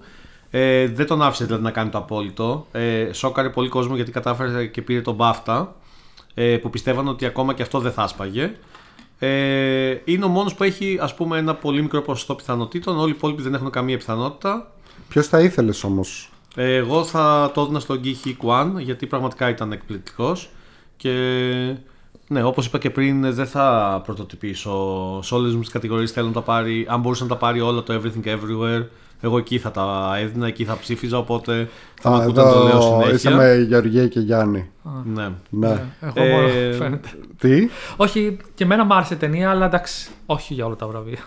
Συμφωνώ με τον και Χρήστο. θα πω επίσης ότι κάποιοι και Έτσι, Νόμπελ. Μαζί. Θα πω και εγώ ότι και εγώ είμαι στο bandwagon που λένε και στο χωριό μου του Barry Keoghan εδώ και πάρα πολλά χρόνια. Και να θυμίσω ότι ήταν εξαιρετικός και στο The Killing of the Sacred Deer του Λάνθη μου. Ήταν εξαιρετικός. Οπότε όταν κάποιοι τον γουστάραν με αυτόν τον ηθοποιό, ε, δεν είχε κάνει αυτό το μπαμ που έχει κάνει τώρα. Οπότε είμαι σίγουρος ότι θα κάνει τρομερή καριέρα. Γε- ε, Γιατί γελάς; Όχι τίποτα έτσι όπως το είπε ακριβώς. Όταν εμείς τον ξέραμε, εμείς τον παρακολουθήσαμε. Όταν όταν το ξέρω ναι, εμείς. ο- α- Εσείς μαζεύατε με λανίδια Πρέπει να ακούστηκε πάρα πολύ ψωνίστικο, αλλά όντως είναι κάποια άτομα που ξέρεις, τα πιστεύεις, ρε παιδί μου, όταν είναι νέα ή Ναι, μικρά. για χρόνια, ναι. Και μερικές μετά φορές δεν βλέπεις να- βγαίνει αυτό Ναι, το μερικές φορές δεν πράγμα. βγαίνει, αλλά μερικές φορές βγαίνει και λες Α, τα έλεγα εγώ. Ε, Ο συγκεκριμένος είναι σίγουρο ότι θα πάρει πολλές υποψηφιότητες. Έχει πάρα πολλά χρόνια μπροστά του, θα κάνει τεράστια καριέρα. Ναι. ναι. Ε, είναι εξαιρετικός παντού. Δηλαδή, ακόμα και σε ρόλους μικρούς. Οπότε είμαι σίγουρος ότι θα είναι υπέροχος. Ε, θα πω ότι έμεινα απ' έξω από την πεντάδα ο Paul Dano για το Fablemans που ήταν πο- σε πάρα πολλά υποψήφια. Τελικά προτι- προτίμησαν να, προ... να προτείνουν τον Jude Hirsch που όπως είπαμε είχε ένα ρόλο 8 λεπτών. Ε, Και τρία δευτερόλεπτα, μην τα ξεχνάμε. Κρίμα Και- είναι. Και τα τρία δευτερόλεπτα ε, είχε πάρει κάποιες υποψηφιότητες σε κάποιες ε, νόσεις και βραβεία ο Έρι Redmayne για το Good Nurse που ήταν, ε, παίζονταν πολύ πέμπτη θέση όπως και ο Brad Pitt για το Babylon που ήταν επίσης πολύ καλός και όπως είπαμε πριν και ο Ben Whishaw για το Women Talking κάποιοι τον ήθελαν. Γενικά θα- άλλος ένας ε, πολύ καλός το οποίο. Πολύ καλός ε, Τελικά αν- δεν μπήκα. Άνετα ήταν συγκλονιστικός στο Women Talking Και επίσης Paul Dano πάρα, Πολύ καλός παντού Όπως και στο Fablemans Πάντα, ναι. Αλλά για Batman Για Στον Batman ήταν που Έπρεπε να έδωσε πάρει, τη λες. συγκλονιστική Ναι. ερμηνεία Ε, Ισχύει. θα συμφωνήσω μαζί σου ότι επίσης ένας το οποίο τον αγαπάω πάρα πολύ. Ε, η, η ερμηνεία του στο Fablemans ήταν λίγο πιο υποτονική. Δηλαδή αυτό έπρεπε. Ναι, ο, ήταν ρόλο, ο υποτονική. ρόλος του ήταν ε, να κάτσει λίγο πιο ήρεμα γιατί έπρεπε να φάνει πολύ περισσότερο ο ρόλος της Michelle Williams. Ναι Οπότε ίσως τον έφαγε και αυτό ότι ήταν λίγο πιο low profile. Ωραία Οπότε πάμε στα, στο ζουμάκι Για πες μας για τις υποψήφιες αλφα γυναικείου Ε, μάλιστα. Μισό λεπτό, είμαι έτοιμη. Ε, Kate Blanchett για Tar. Άννα de Armas για Blonde. What? What? ναι. ε, Έχει α- αναστενάζει Αντρέα Ράισμπορο του Leslie. Michelle Williams The Fablemans και Michelle Yeoh Everything Everywhere All at Once. Εδώ θα γίνει σκοτωμός πιστεύετε; Θα ήθελα πολύ να γίνει ο σκοτωμός. Ναι. Φοβάμαι ότι τελικά ο σκοτωμός έχει αρχίσει και υποχωρεί. Για πες, πες ε, Χρήστο, πες μας Χρήστο Λοιπόν, ε, έχετε ακούσει όλοι το, το σκηνικό με την Under Rise, δεν ξέρω αν έχει... Πες μας, Όχι, όχι πες μας. για- Ε, μ, βασικά ε, υπήρχε μια στιγμή η Ακαδημία που έλεγε ότι ήθελε να την αποσύρει την υποψηφιότητα γιατί ο τρόπος ο οποίος ε, προ, αποφασίσαν μάλλον ότι την προτείνουν και ο, το πώς προωθήθηκε η συγκεκριμένη ηθοποιός για να μπει στην ε, πεντάδα αυτή ε, μάλλον παραβίασε κάποιους κανόνες της Ακαδημίας αλλά τελικά αποφάσισε ότι θα επιπλήξει τα άτομα τέλος πάντων που με εισαγωγικά παραβίασαν αυτούς τους κανόνες παρά να, παρά να ακυρώσει την υποψηφιότητα. Πόσους παραβίασαν; Και καλά ε, έπρεπε, ε, ε, ξεκίνησε τώρα, η αλήθεια, τις πολλές πολλές λεπτομέρειες δεν τις θυμάμαι ακριβώς, αλλά ξεκίνησε, α, ορίστε. Θες να πεις, να πεις, άμα τις θυμάσαι τελείως καλύτερα τις Ναι, λεπτομέρειες, ε, πες. απλά θα πω, ήθελα και εγώ να το σχολιάσω και καλά έκανες Χρήστο και το ανέφερες. Μιλάμε για το μεγαλύτερο σκάνδαλο σε εισαγωγικά που έγινε φέτος. Η μεγαλύτερη έκπληξη των υποψηφιωτήτων ήταν αυτή. Η Άντρια, η Άντρια Ρίσμπορ είναι μια πολύ καλή ηθοποιός. Εμένα μου άρεσε πάντα. Ε, ξαφνικά δεν είχε προταθεί για κανένα βραβείο ποτέ πουθενά φέτος. Και άρχισε να συζητιέται τις τελευταίες εβδομάδες ότι θα πάρει υποψηφιότητα για Όσκαρ. Πώς; Ε, η ταινία, μιλάμε για μια ταινία που είναι πολύ low budget. Μια ταινία που δεν έβγαλε λεφτά. Έβγαλε μερικές χιλιάδες δολάρια μόνο. Παίχτηκε σε πολύ λίγες αίθουσες. Καλά, αυτό μπορείς να το πεις και για άλλες ταινίες Ισχύει. βέβαια ναι. Απλά δεν είχαν budget για να Ναι. κάνουν ε, διαφήμιση. και Υπήρχε ένα πρόθεση. ωραίο σκετσάκι στο SNL που τους ρωτάγανε για το Women Talking και δεν ήξερε κανείς την ταινία και είναι υποψήφια για... ναι, ναι, ναι. Κοιτάξτε, το του Leslie, ποιος το ξέρει; Ναι. Εγώ, Το, εγώ, το, το, του Ούτε εγώ Leslie, το ξέρω. παιδιά, βγήκε και στην Ελλάδα. ε, Που επίσης δεν το είδε κανείς. Εμένα μου άρεσε σαν ταινία. Δεν ήταν κάτι τρομερό. Ήταν μια ωραία ταινία με μια πάρα πολύ καλή ερμηνεία από αυτή την ηθοποιό. Ε, ξεκίνησε ως, λοιπόν ε, από την γυναίκα του σκηνοθέτη και παραγωγού της ταινίας, η οποία άρχισε να το λέει σε φίλες της και σε πρακτορείο με agency που ε, είναι η Άντρια Ρίσμπορο και άλλοι ηθοποιοί. Οπότε άρχισαν κάποιοι άλλοι ηθοποιοί να μιλάνε για αυτήν σε tweets. Με αποκορύφωμα την Gwyneth Paltrow και την ίδια την Kate Blanchett που είναι υποψήφια. Ναι. Οπότε κάνανε tweets του στυλ παιδιά πρέπει να δείτε αυτή την ταινία. Η Άντρια Ρίσμπορο είναι καταπληκτική. ναι. Ε, οπότε ξεκίνησε σαν χαλαρό μέχρι που γίνανε και party, privé party στο Hollywood όπου καλούσε ας πούμε η τάδες celebrity ηθοποιός τις φίλες της να δουν αυτή την ταινία 20-30 άτομα για να δουν αυτή την ταινία και να πει ότι τύπου α, κοιτάξτε να δείτε εδώ πέρα είναι πάρα πολύ καλή η ταινία και η ερμηνεία που κανονικά όπως είπε και ο Χρήστος απαγορεύονται γιατί έχουν αλλάξει κάποιοι κανόνες μετά τα σκάνδαλα του Weinstein και όλα αυτά που θέλουμε να ξεχάσουμε και όλα αυτά που τραβήξαμε με αυτό τον άνθρωπο και όλα αυτά που έκανε τύπου Gwyneth Paltrow, Shakespeare in Love και τα λοιπά που θέλουμε να Μαφιό ξεχάσουμε. Ζηλίκη τέλος πάντων, με λίγα λόγια, μαφία έκανε ο Ε, Weinstein για να παίρνουν Οπότε ρόλους. υπάρχουν κάποια πράγματα, κάποιοι κανόνες που και εγώ δεν τους ήξερα. Τώρα, φέτος τα διαβάσαμε αυτό. Δηλαδή, είναι πολύ... μπορείς να βγάλεις ένα τρέιλερ στο YouTube ή σε γιγαντοαφίσα ή σε εφημερίδα να νοικιάσεις χώρο και να διαφημίσεις την ταινία σου και να την προωθήσεις. Αλλά δεν μπορείς να πάρεις τηλέφωνο κάποιον άλλον και να του πεις ψήφισε την Άντρια Ράισμπορο. Ναι, Ή να κάνεις η private party, ίδια ας η πούμε, Άντρια ναι. Ράισμπορο δεν μπορεί να στείλει email σε κάποιον και να πει ορίστε οι καλύτερες σκηνές από την ταινία μου. Αν μπορείς, δες το και αν σ' αρέσει, ψήφισέ με. Αυτό θεωρείται ότι απαγορεύεται.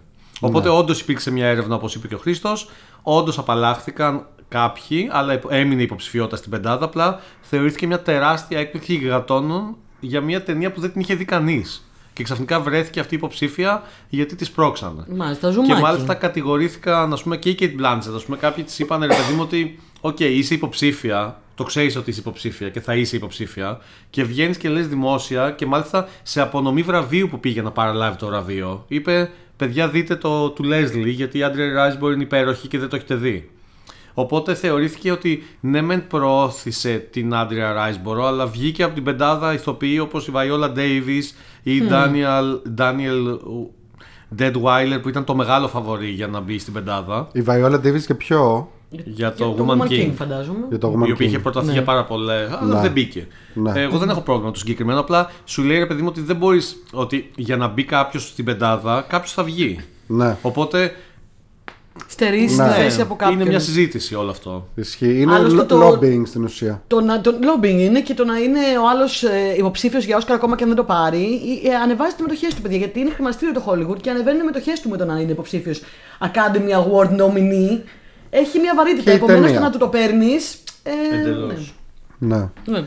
Ωραία, Ε, οπότε. Άμα το δείτε κάποια στιγμή το του Leslie, η οποία είναι μια low budget ε, ταινία για μια γυναίκα η οποία είχε κερδίσει ένα λαχείο και πάρα πολλά χρήματα και ξαφνικά τα χάνει. Ναι. και σου δείχνει τι γίνεται μετά. Οπότε είναι μια καλή ταινία που μπορείτε να τη δείτε μια μέρα σπίτι σας. Ε, κατά τα άλλα, για να γυρίσουμε στην κατηγορία, μαζί με την Άντρια Ράισμπορο, οι άλλες δύο που δεν έχουν καμία πιθανότητα να το πάρουν είναι η Άννα Ντεαρμάζ για τη Καμία. μοναδική υποψηφιότητα του Blonde. Κάποιοι θεώρησαν έκπληξη μόνο και που μπήκε. Η ταινία το Blonde έχει διχάσει πάρα πολύ κόσμο. Και εγώ. Πολλοί κόσμοι το μισεί. Δεν εγώ. έφταιγε η κακομοίρα. Η Άννα Ντεαρμάζ είναι. Ναι, αλλά η Άννα Ντέρμα Σου- παίζει ωραία. Η Αυτό- Άννα Δερμάς είναι μια χαρά, αλλά πώς βάζεις αυτό το πράγμα υποψήφιο για Όσκαρ και τη βάζεις. Ε, το βάζεις μόνο για το ρόλο. Όπως μπήκε. Επίσης ναι, αλλά μπήκε- υπάρχουν- Ναι, τέλος πάντων, ναι. Συγγνώμη Γεωργία, μπήκε εν τέλει η Μισελ Williams για το Fablemans. Ε, είχε, υπήρχε η πιθανότητα να αποφασίσουν ε, τα άτομα της ταινίας να την προτείνουν για β' γυναικείο και υποστηρίζαν ότι είχε περισσότερες πιθανότητες να κερδίσει σε αυτή την κατηγορία. Παρ' όλα αυτά η ίδια η Μισελ Williams ε, επέλεξε να είναι εκεί που κανονικά ανήκει ο ρόλος, δηλαδή στον πρώτο γυναικείο, παρά- ξέροντας ότι έχει λιγότερες πιθανότητες. Καλό είναι αυτό, γιατί εντάξει, όντως ήταν ο μπράβο πρώτος της. γυναικείος. Ναι, και ας μην το πάρει, δεν πειράζει. Και ένα μικρό τρίβια, μιας και αναφέραμε τη Μισελ Williams. Είναι η πρώτη ηθ- γυναίκα ηθοποιός της γενιάς της, δηλαδή γεννημένη τη δεκαετία του 80, που έχει φτάσει στις 5 υποψηφιότητες. Μάλιστα. Α, μάλιστα. Ε, τώρα όσον αφορά το, το προκείμενο, δηλαδή ποιος θα κερδίσει, ε, για όλο το award season ε, υπήρχε αυτό το τεράστιο hype ότι ήταν 50-50 μεταξύ Kate Blanchett και Michelle Yeoh. Ε, η Kate Blanchett, να θυμίσουμε, έχει κερδίσει τη Χρυσή Σφαίρα για δραματική ταινία, το BAFTA, τα Critics' Choice. Ε, ενώ η Michelle Yeoh για το Everything Everywhere έχει κερδίσει τη Χρυσή Σφαίρα για την κομμωδία.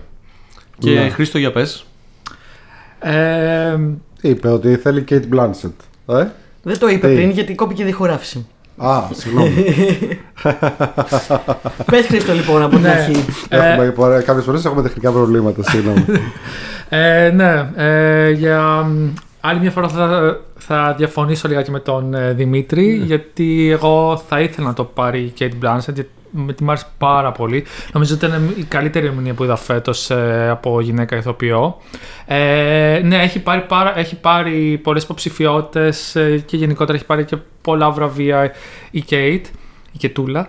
ναι, η Κετούλα. Η Κετούλα. Που αγαπούσες. Ε, αλλά ναι, και το όνομα της Μισελ, ε, και εμένα, και εμένα μου άρεσε πάρα πολύ η Μισελ στο Everything Everywhere ε, και αν δεν υπήρχε η Kate και αν η ταινία δεν μου άρεσε τόσο όσο μου άρεσε το Tar, ε, σίγουρα θα έλεγα συζητητί την Μισελ. Αλλά η Kate εκεί τα έδωσε όλα για μένα. Ήταν φοβερή, ήταν tour de force, ρε παιδί μου, Ωραία, από την εντάξει, αρχή. ήταν πάρα πολύ καλή. Οκ, συμφωνώ. Εγώ διαφωνώ μόνο στο γεγονός ότι δεν μου άρεσε καθόλου το Tar. Γι' αυτό και θεωρήσω, ας πούμε, ότι επίσης. Εντάξει, οκ, πολύ ωραία ερμηνεία της, της Kate Blanchett, αλλά δεν είδα. Δηλαδή, και στις υπόλοιπες ερμηνείες της είναι εκπληκτική. Δηλαδή, άμα είναι να πάρει Όσκαρ, να μην το πάρει για το Tar, να πάρει για μία από τις άλλες ταινίες που έχει παίξει επίσης εκπληκτικά. Ε, μ, Michelle Yeoh, εγώ θεωρώ ότι θα πάει. Ε, τώρα από εκεί πέρα και η Michelle Williams όντως έπαιξε πάρα πολύ ωραία και Ναι, όλοι παίξανε πάρα πολύ με έκανε καλά. να την αντιπαθήσω full σε αυτή την ταινία. Εγώ πιστεύω ότι θα το πάρει η Blanchett. Παρ' όλα αυτά θα ήθελα να το πάρει γιο. Ε, Ναι. Το έχω ξαναπεί, η Blanchett είναι πάρα πολύ ωραία, είναι φοβερή ηθοποιός, είναι πανέμορφη γυναίκα, είναι πάρα πολύ με- μεγάλη στα ρούμπα, αλλά εγώ κάπως τη βαριέμαι, δεν ξέρω, παιδιά, συγγνώμη, με συγχωρείτε πάρα πολύ. Τη βαριέμαι κάπως, ενώ τη Μισελ Γιο δεν τη βαριέμαι καθόλου. Και γιατί να μην δούμε αυτό το success story που λέγαμε πριν με τον ε, συμπληρωματιστή της να γίνεται σε τάκι. Ε; Και να, και να θέλει να δει και αυτούς που, που θα παίξουν τη μουσική. Αυτό και εκεί. θέλω να δει και εκεί αυτό που θα παίξει τη μουσική. Μισελ Γεώ. Πολύ πιθανό να το πάρει η αλήθεια είναι η Μισελ. Ε, Ναι. ε, είναι, ναι, είναι αρκετά πιθανό. Ε, Και ίσως τις πο- δύο Μισελ. Ε, η Μισελ Δυο. Γιο. ναι, ναι, όντως, έχουμε δύο εκεί. Ε, ναι, είναι πολύ πιθανό να το πάρει. Μμ. Μακάρι να ήταν πολύ πιθανό. Ε, εγώ, όπως είπα πριν, για, θεωρείς σίγουρα για εκεί. πάρα πολλούς μήνες ήταν 50-50. Τώρα θεωρώ ότι είναι 80-20 Ναι. δυστυχώς. Ναι. Ε, είναι πολύ μεγαλύτερο φαβόρη πλέον η Blanchett με αυτά που Ναι, έχουν συμβεί. Και από εγώ το να έτσι παίξουμε βλέπω. Blanchett. εγώ έτσι βλέπω. Ε, να παίξει Κάτσε να δούμε τι θα γίνει και με Blanchett. τα SAG. Τα SAG είναι το τελευταίο πράγμα που ελπίζω. Απλά ακόμα και να πάρει το SAG η Michelle Williams, Μισελ Γιο. Μισελ Γιο. συγγνώμη Michelle Yeoh, πάλι δεν σημαίνει κάτι 100%. Ότι, Ναι, τη, ναι, στι- ναι, ότι σίγουρα. τη στηρίζουν οι φίλοι Ναι. της, οι ηθοποιοί, δεν σημαίνει ότι θα ψηφίσουν όλοι αυτήν. Ναι. Ε, να πω και εγώ εν συντομία ότι και εγώ την αγαπώ την Kate Blanchett, είναι από τις αγαπημένες μου ηθοποιούς ever. Θεωρώ ότι είναι καταπληκτική. Θεωρώ ότι θα κερδίσει άπειρα Όσκαρ και θα φτάσει στη Meryl Streep μέχρι να πεθάνει. Ε, απλά θεωρώ ότι αυτή είναι η μοναδική ευκαιρία να εκτιμηθεί η Michelle Yeoh και η προσφορά της. Ναι. Θεωρώ ότι αυτό που έκανε ήταν πάρα πολύ δύσκολο. Γιατί ναι, μεν η Kate Blanchett έπαιξε τέλεια στο TAR. Η Michelle Yeoh όμως έπαιξε άπειρους χαρακτήρες. Ναι, έπαιξε Ναι, πόσους ναι, ναι. ρόλους. Και επίσης όχι μόνο χαρακτήρες, έπαιξε και με τα ζάνρες. Δηλαδή ήταν τρομερή στο δράμα, ήταν τρομερή στην, κωμωδία, κομμωδία, ήταν ήταν στην δράση. physical. Ήταν τρομερό αυτό που έκανε. Η ταινία είναι όλη πάνω της. Δηλαδή ήταν η Μισελ Γεώ. εγώ Μισελ Γεώ θα ψήφιζα 100% και Κι εγώ. Ελπίζω πραγματικά, άμα είναι να χάσω ας πούμε, το στοίχημα και το σερί, να το χάσω εδώ. Δηλαδή θέλω να το Ναι. πάρει η Μισελ Γεώ τόσο πολύ, θα πανηγυρίσω όσο δεν πάει. Ναι, Ωραία. συμφωνούμε. Κυρία Ωραία. Γεώ, σας στέλνουμε για την ταινία μας. Πολύ ωραία, γιατί ρόλο; Ναι. Γιατί άλλο, ναι, σωστό. Ε, πρώτο αντρικού λοιπόν πάμε και να διαβάσω τις υποψηφιότητες. Ε, μου φέρνει εδώ τον φάκελο. Ε, Austin Butler για Elvis. Colin Farrell για Banshees of Inisherin. Brendan Fraser για The Whale. Paul Mescal για Aftersun. Και Bill Nye για Living. Εντάξει, τώρα έχουμε εκπλήξει εδώ. Δεν έχουμε, παιδιά. Νομίζω ότι είναι το. Είπες δύσκολο πριν το σίγουρο βλέπω. Όσκαρ. Δεν ξέρω, παιδιά. Εγώ το θεωρώ ότι σίγουρα θα το πάρει ο Μπρένταν Φρέιζερ. Για πάμε. ε, Όχι. Με κοιτάει ο Δημήτρη σε βάση. Μα- μα- Εγώ θα ήθελα. Μ' αρέσει που υπάρχουν αθώα άτομα ακόμα στι μέρε μα. Είμαι αθώα, είμαι αθώα η αλήθεια είναι με αυτά. είμαι Ωραία, αθώα. ωραία. Λοιπόν, Όχι. Πάμε, πάμε να δούμε. ε, Χρήστο. Ε, και εγώ θα ήθελα να το πάρει ο Μπρένταν Φρέιζερ, ε, αλλά θα το πάρει ο Colin Farrell. Ε, Το πάρει ο ασυζητητή. Colin Farrell. Ω, Ο Δημήτρη σοκαρίστηκα.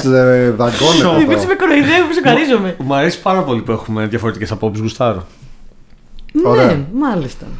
Πιστεύεις δηλαδή ότι θα το πάρει ο Φάρελ; Ναι, εγώ πιστεύω θα το πάρει ο Φάρελ. Ε, αν και θα ήθελα να δω τον Μπρένταν Φρέζ, γιατί ε, όπως είπε ο Δημήτρης για τη Μισελ Γεώστη, ότι μπορεί να είναι η μοναδική της ευκαιρία να κερδίσει το Όσκαρ. Έτσι είναι και για τον Μπρένταν Φρέζερ, ε, Brendan Fraser εδώ πέρα. Είναι και η πρώτη του υποψηφιότητα. Εντάξει, πρώτη υποψηφιότητα, πρώτη τέτοιο. Δεν ξέρω καμιά φορά τι μπορεί να γίνει, αλλά ε, ο Colin Farrell έχει κερδίσει αρκετά επίσης Αρκετά βραβεία. Ναι. Οπότε Δεν θέλω. Δεν δεν θέλει. ναι. Ε, για πες Δημήτρη. Λοιπόν, ε, υπάρχουν μεγάλες διαφορές εδώ πέρα σε αυτή την κατηγορία ερμηνεών σχέση με τις υπόλοιπες τρεις που αναλύσαμε πριν. Ε, δεν υπήρχαν τόσο σπουδαίες αντρικέ ερμηνείες φέτος όσο στις γυναικείες, θα πω εγώ. Ε, ξεχώρισαν τρεις, δηλαδή ήταν για πάρα πολλούς μήνες ένα three-horde race, όπως λένε και στο χωριό μου. Ναι. Μεταξύ του Brendan Fraser για το Whale, του Colin Farrell για το Banshees και του Austin Butler για το Elvis. Οι υπόλοιποι δύο που συμπληρώνουν την πεντάδα, ο Bill Nye και ο Paul Mescal, ε, μια χαρά, αλλά δεν έχουν καμία πιθανότητα. Ναι, εντάξει. Και ο Ακόμα- Πόλεμο Σκάλι πήγε και πολύ τελευταία. Ακόμα στη και αυτοί φάση. που μείναν απ' έξω, τύπου Tom Cruise για το Top Gun και ο Adam Sandler για το Hustle που είχε προταθεί για το Critics' Choice, δεν ήταν ουσιαστικά κάτι που θα αναστατώνανε το, τον αγώνα. Ε, λοιπόν, ε, είναι μια ταινία που τα βραβεία έχουν. Μια ταινία, μια κατηγορία που τα βραβεία έχουν μοιραστεί. Ε, το Critics' Choice Award είχε πάει στον Brendan Fraser. Οι χρυσέ σφαίρες τα μοιράσαν στο δράμα Colin Farrell στην κομμωδία Austin Butler για Elvis, κομμωδία slash musical. Και την προηγούμενη εβδομάδα στα BAFTA, μέσα στο σπίτι δηλαδή των α, Βρετανών, που όλοι θεωρούσαν ε, ότι θα κερδίσει ο Colin Farrell για το Banshees, ενώ πήρε το Β γυναικείο η Ba- η Condon και το Β αντρικό ο Κιόγκαν. Ναι. Τελικά το πρώτο αντρικό το δώσαν στον Butler. Οπότε Μέσα στο. μέσα τέτοιο. στο σπιτάκι τους. Ναι, στο σπιτάκι τους. Εν τω μεταξύ, Οπότε- παιδιά, δεν το δεν ξέρω. Δηλαδή, ο Μπάτλερ μ' άρεσε πάρα Ε, πολύ, μ' άρεσε πάρα πολύ. Το Elvis δεν το βλέπω. Δεν το βλέπω. Είναι Όχι, πολύ όχι, πανταγωνιστικός όχι, όχι. Εμένα μου ρόλος. φαίνεται Αρχικά- τελείως outsider το Λοιπόν, Butler. θέλω να μιλήσω για αυτήν την κατηγορία. Μην μην με κρατάτε. Μίλα Να τα ολοκληρώσω σελίδια, λίγο τα και μετά Ναι, να πεις ναι, ό,τι ναι, θες, γιατί ολοκλήρωσε σε και βλέπω πες. πολύ πορωμένο, Ναι, οπότε θα είμαι- σε αφήσω να είμαι κάνεις πάρα το πολύ. rant.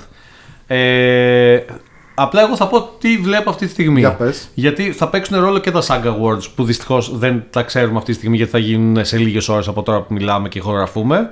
Θεωρώ ότι αυτή τη στιγμή το φαβορή είναι ο Austin Butler για το Elvis. Ναι. Και θεωρώ εγώ προσωπικά ότι ο Colin Farrell δεν έχει καμία πιθανότητα πλέον.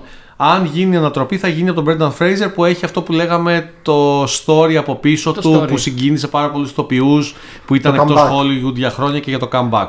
Παιδιά, πόσο, πόσο, πόσο κλάμα θα έχει ρίξει πλέον αυτό το Hollywood φέτος. δηλαδή, ο ένας Το ο αρέσει να Kendrick κλαίει το Lamar, Hollywood. Ναι, ο ναι. ένας, ο... δηλαδή, Εντάξει, κάπου δηλαδή στο. Να θυμίσουμε πάμε εδώ λιγάκι. ότι το μεγαλύτερο μέρος των μελών της Ακαδημίας που ψηφίζει είναι ηθοποιοί. Ναι. Οπότε οι ηθοποιοί και αντίστοιχα τα SAG Awards δείχνουν πολλά πράγματα. Ε, εγώ απλά λέω ότι ο Austin Butler ήταν ένας αβανταδόρικος ρόλος που του πάει πάρα πολύ. Δεν ήταν κάτι κόντρα. Πέρασε έξω. Συγγνώμη, Λοιπόν, με συγχωρείς. ε, αρχικά, ο Bill Nighy δεν το είδε το Living, το ομολογώ. Ε, δεν είναι ξέρω. παντού καλός. Α, Ε, είναι ο Bill ο, Nighy, Bill, εντάξει. ο Bill Nighy είναι και τη, λίγο τιμή σε ανήκεν γιατί είναι ο Bill Nighy, οπότε είναι παντού καλός. Όχι, κάποιοι λένε ότι σε αυτή την ταινία είναι παραπάνω από καλός. Α, οκ. Επίσης οκ. να το πω το trivia του, Ναι. της κατηγορίας και οι πέντε είναι η πρώτη φορά που γίνεται μετά από 88 χρόνια και οι πέντε υποψήφοι είναι η πρώτη τους φορά. Στο Α, πρώτο Α, αντρικό. Άντε έλα. ρε. Δεν έχει Λοιπόν, ξαναγίνει ποτέ αυτό για ο- 88 χρόνια ο- στο πρώτο αντρικό. Ο Paul Mescal, εμένα δεν μου άρεσε καθόλου το After Sun, ωστόσο δίνει μια πάρα πολύ ωραία διακριτική ερμηνεία. Ε, τι, Ναι, ε, να πω, ε, συγγνώμη που, που τις έχω Ναι. ακούσει τρεις φορές. Αλλά ο Πολ Μεσκάλ είναι καταπληκτικός. Δηλαδή, σε όλη την ταινία Αυτό λέω. βλέπεις το πρόσωπό του πέντε φορές. Όλο τον δείχνει πλάτη, πλάι και αντανακλάσεις. αυτό είναι εννοώ, αυτό εκπληκτικό εννοώ ότι αυτό είναι, που ότι είναι έγινε. διακριτική η ερμηνεία, ότι Τρομερό. διακριτικά παίζει πάρα συμφωνώ, πολύ συμφωνώ καλά. μαζί σου, είναι απίστευτο. Λοιπόν, τώρα οι άλλοι τρεις θεωρώ ότι και οι τρεις ήταν συγκλονιστικοί. Μ' άρεσε πάρα πολύ ο Colin Farrell στο Banshees. Μ' άρεσε πάρα πολύ ο Fraser. Ε, συγκλονιστικός πραγματικά στο The Whale. Ε, τώρα εντάξει, έχω την ε, λατρεία με το Elvis και με τον Austin Butler. Θεωρώ ότι ο Austin Butler μεταμορφώθηκε σε Elvis και του βγήκε και σε κακό γιατί πλέον Είναι, έχει αλλάξει ακόμα και η φωνή του μετά από αυτό. Δηλαδή το λέμε εδώ και. Το έχεις διαβάσει αυτό κάπου; Το έχουμε δει και σε βίντεο. Α, και, οκ. το, και, το, Γιατί γε- και γελάει Το και ο άκουσα- ίδιος με αυτό. Το άκουσα και εγώ ότι Έχει το αλλάξει η σχολιάσανε φωνή κάποια του. αρνητικά ότι πήγε στις Χρυσές Σφαίρες να παραλάβει το βραβείο. Σαν Elvis. Ναι, και Έτσι λέγανε, μιλάει πλέον. και λέγανε γιατί μιλάει έτσι. και Γιατί κάποιοι του μείνε. το σχολιάσαν αρνητικά. Τύπου, Οκ, το καταλάβαμε ότι ήσουν πολύ καλό. Μην, Του πέ- μείνει τικ. μην Όχι, μιλάς δεν έτσι. κατάλαβες. Όταν ε, επειδή τόσους μήνες ήταν στην ουσία ο Elvis και ζούσε το ρόλο, ε, του έμεινε και η φωνή και όλα. Και τώρα όπου τον, πα- όπου τον ε, καλούνε, πάει και τραγουδάει Elvis κανονικά. Του Λοιπόν, μείνε το καημένο. οπότε θεωρώ ότι το αξίζει εδώ και εγώ είμαι ο Austin Butler. Εντάξει. Αυτά. Ε, πάμε για το μεγάλο του πρώτου μέρους, το βαρύ, Πάμε. που Πάμε. είναι σκηνοθεσίας. Πες μας Σκηνοθεσίας. σκηνοθεσίας. Ε, μισό λεπτό να βρω τις- το χαρτάκι μου. Πού είναι τώρα εκείνος ο τύπος που μου φέρει το χαρτάκι; Για του Θεού, direct. Λοιπόν, Φέρετε το φάκελο παρακαλώ.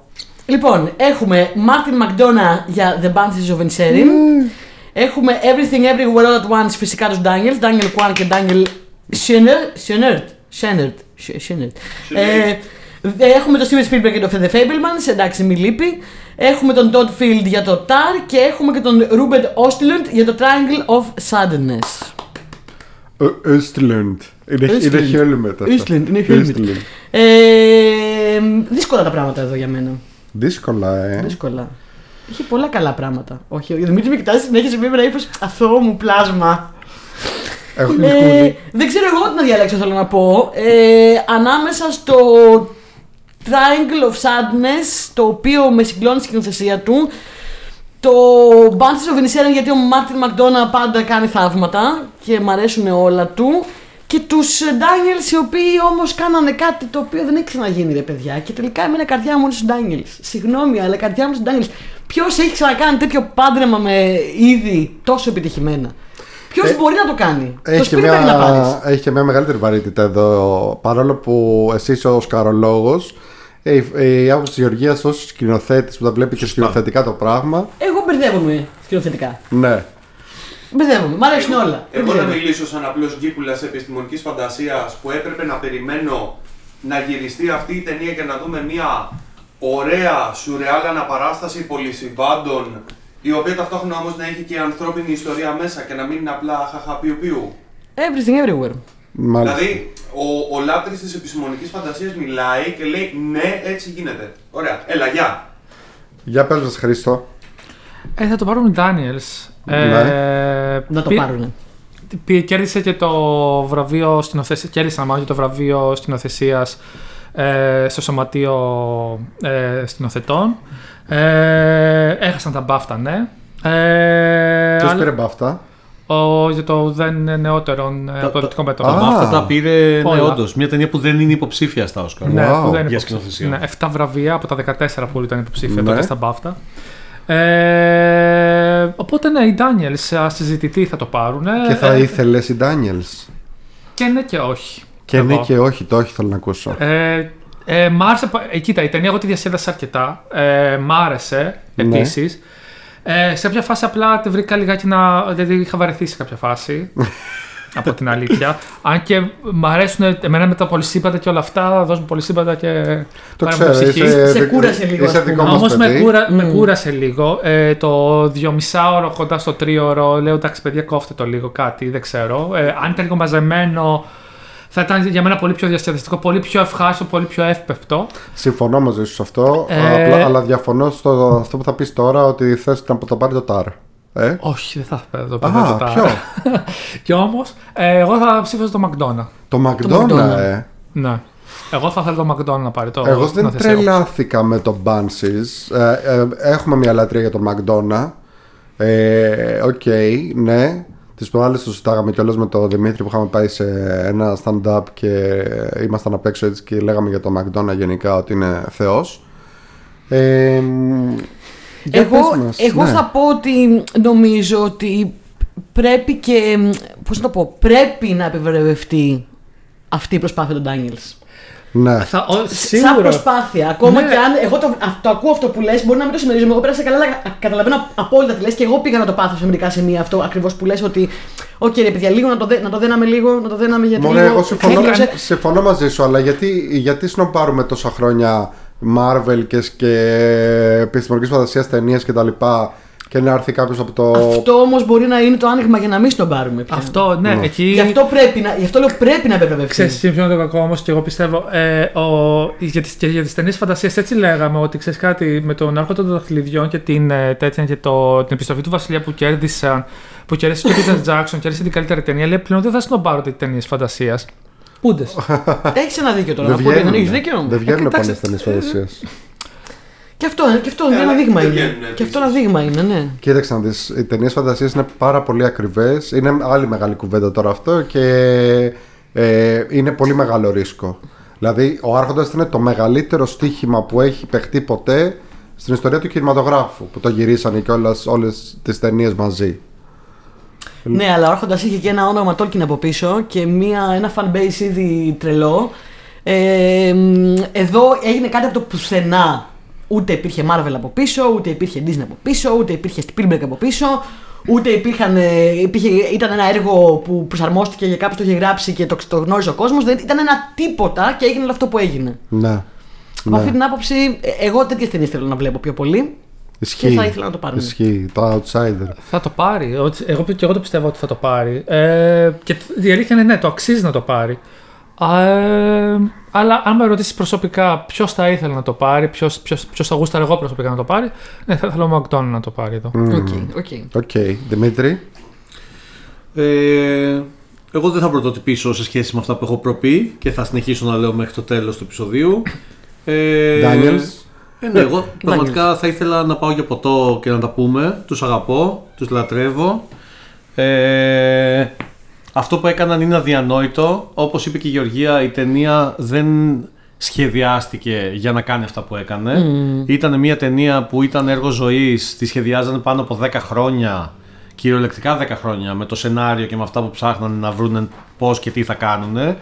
Μια ταινία που γυρίστηκε και τη μοντάρανε σχεδόν με λίγα άτομα, που, με τρομερά Ναι. εφέ πέντε ατόμων και Πέντε, όχι... πέντε άτομα τα εφέ και πόσο νομίζω σύνολο του κρού ήταν δεκα- 17. Καταλαβαίνεις τι. Είναι, δηλαδή. είναι αδιανόητο Είναι αυτό που έχει αδιανόητο, συμβεί. παιδιά, αυτό που έχουν Δηλαδή, κάνει. πραγματικά θα είναι το Όσκαρ που θα πανηγυρίσω περισσότερο αυτή τη βραδιά στις 12 είναι του και το μήνα. φαβορή. Είναι και το φαβορή, θα το πάρουν λογικά. Ναι. Έχουν πάρει τα πάντα. Έχουν κερδίσει άπειρα βραβεία και το DGA που είπε ο Χρήστος από την Ένωση των Σκηνοθετών και το Critics' Choice. Οι μόνοι που δεν τους το δώσανε ήταν οι Χρυσές Σφαίρε που για κάποιο λόγο αποφάσισαν να βραβεύσουν το Spielberg. Και τα μπάφτα. Τα μπάφτα εντάξει, το δώσανε στον Edward Berger ναι, για το All Quiet on the Western Front, αλλά αγαπήσαν πάρα πολύ αυτή την ταινία εκεί. Στα μπάφτα τους δώσανε 7 βραβεία. Ε, ναι, αυτό που έκαναν οι Daniels δεν θα μπω για τους υπόλοιπους μέσα. Οκ, όλοι οι υπόλοιποι μια χαρά. Όπως επίσης πανηγύρισα πάρα πολύ ότι μπήκε. Το ανέφερε και η Γεωργία. Ότι μπήκε στην πεντάδα ο Ruben Östlund για το Triangle of Sadness. Εγώ το πανηγύρισα λες και μπήκε γκολ, ας πούμε. Ναι, ναι, ναι. Αλλά πρέπει να το πάρουν οι Daniels. Αυτό που έχουν κάνει, το ξαναλέω, είναι αδιανόητο. Ε, εγώ την ταινία την αγαπώ. Την είδα δύο φορές στο σινεμά και άλλες δύο φορές σπίτι.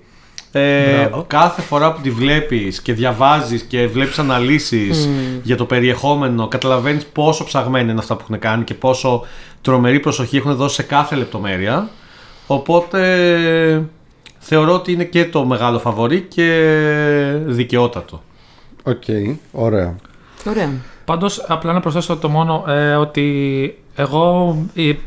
Ε, με εξέπληξε που δεν μπήκε ο Matt Reeves μέσα στο, στην πεντάδα για τον The Ναι. Batman. Πολύ κρίμα. Πολύ κρίμα. Ε, Αγαπώ Matt Reeves πάρα πολύ. Για μένα θα άξιζε μια θέση. Σίγουρα δεν θα το έπαιρνε, αλλά ναι, μια θέση την άξιζε.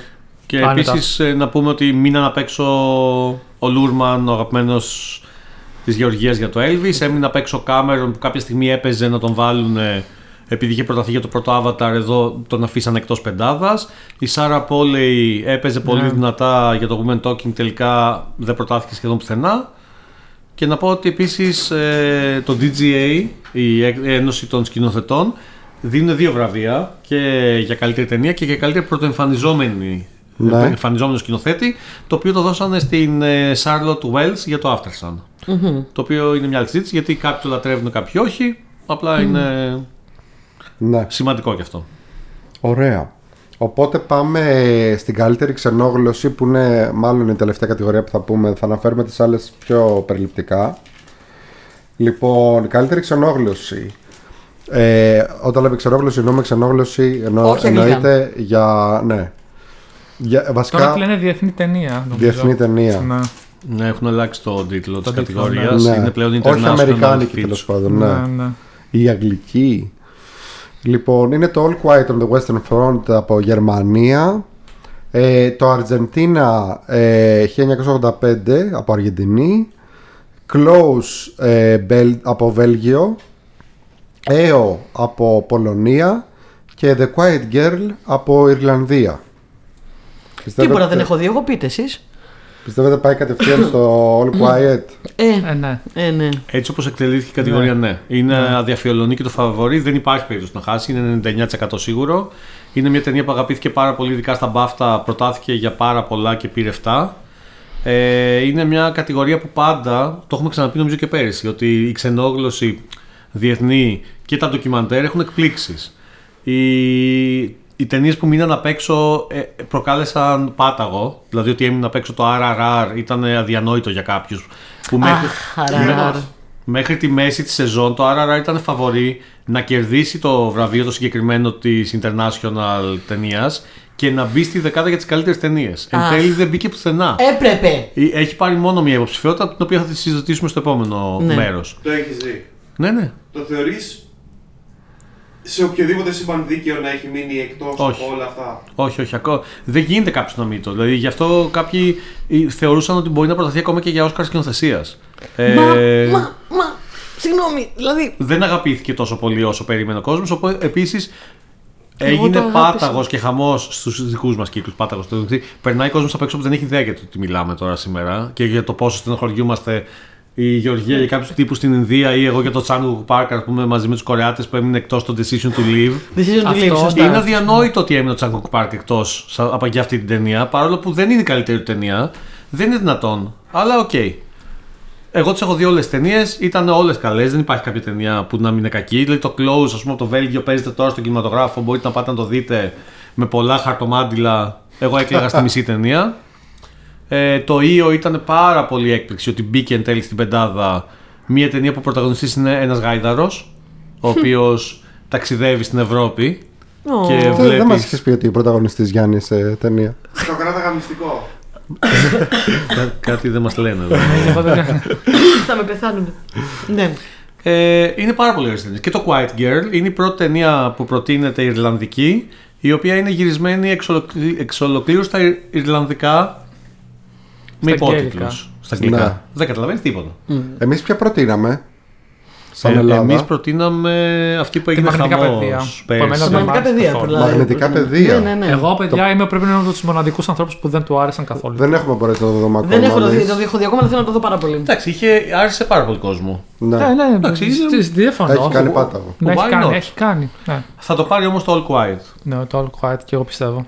Ωραία. Ωραία. θε- Το θέλεις οποίο να- παρεμπιπτόντως να πούμε Ναι. για το All Quiet, ε, επίσης επειδή το έχουμε προσπεράσει πολύ σε κάποιες κατηγορίες, ότι είναι μια πάρα πολύ καλή ταινία. Υπάρχει στο Netflix, παιδιά, δείτε τη. Το Netflix προτίμησε να δώσει όλο το budget της για να προωθήσει άλλες ταινίες όπως το Pinocchio και άλλες. Ενώ το All Quiet ξαφνικά βγήκε από το πουθενά και σάρωσε. Έχει πάρει πάρα πολλές υποψηφιότητες και στα Oscar και στα BAFTA και παντού. Και είναι πάρα πολύ καλή ταινία.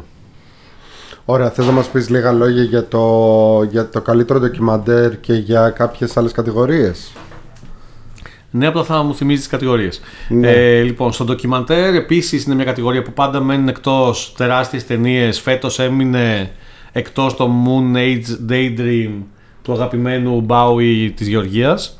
Που δεν της άρεσε όμως το Moonage Daydream. Εντάξει, είπα ότι δεν ξετρελάθηκα, δεν είπα ότι δεν μου άρεσε. Ότι δεν, δεν Καλά. ενθουσιάστηκα, ας πούμε. Οκ, συγγνώμη. Με συγχωρείτε. Ε, Σε εγώ που γεννήθηκα. Εν τέλει, το μεγάλο φαβορή για όλη τη διάρκεια της χρονιάς ήταν το All the Beauty and the Bloodshed, το οποίο έχει αρχίσει και υποχωρεί.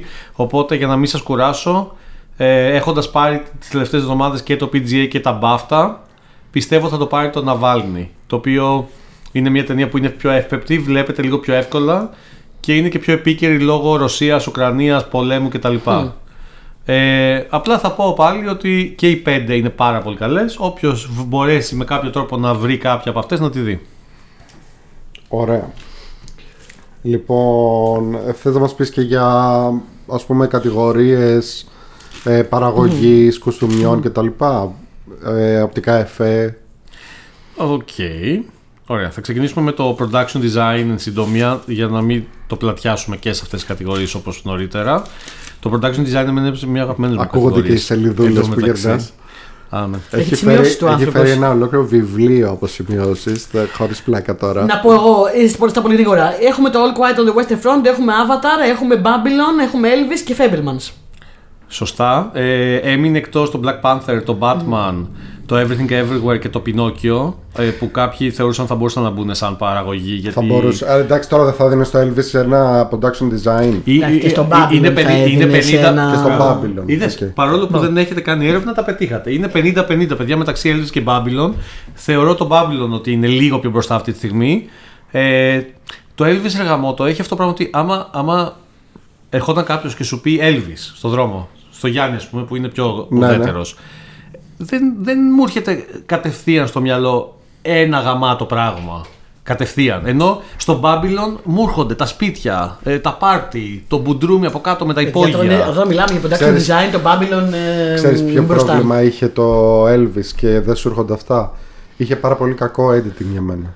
Πάρα πολύ γρήγορο και κακό editing. Τους είχαν αναφέρει αυτό. Ναι. ναι. Επίσης κάνανε ε, έναν ολόκληρο δρόμο με τα μαγαζιά, το, τον φτιάξανε εξ ολοκλήρου.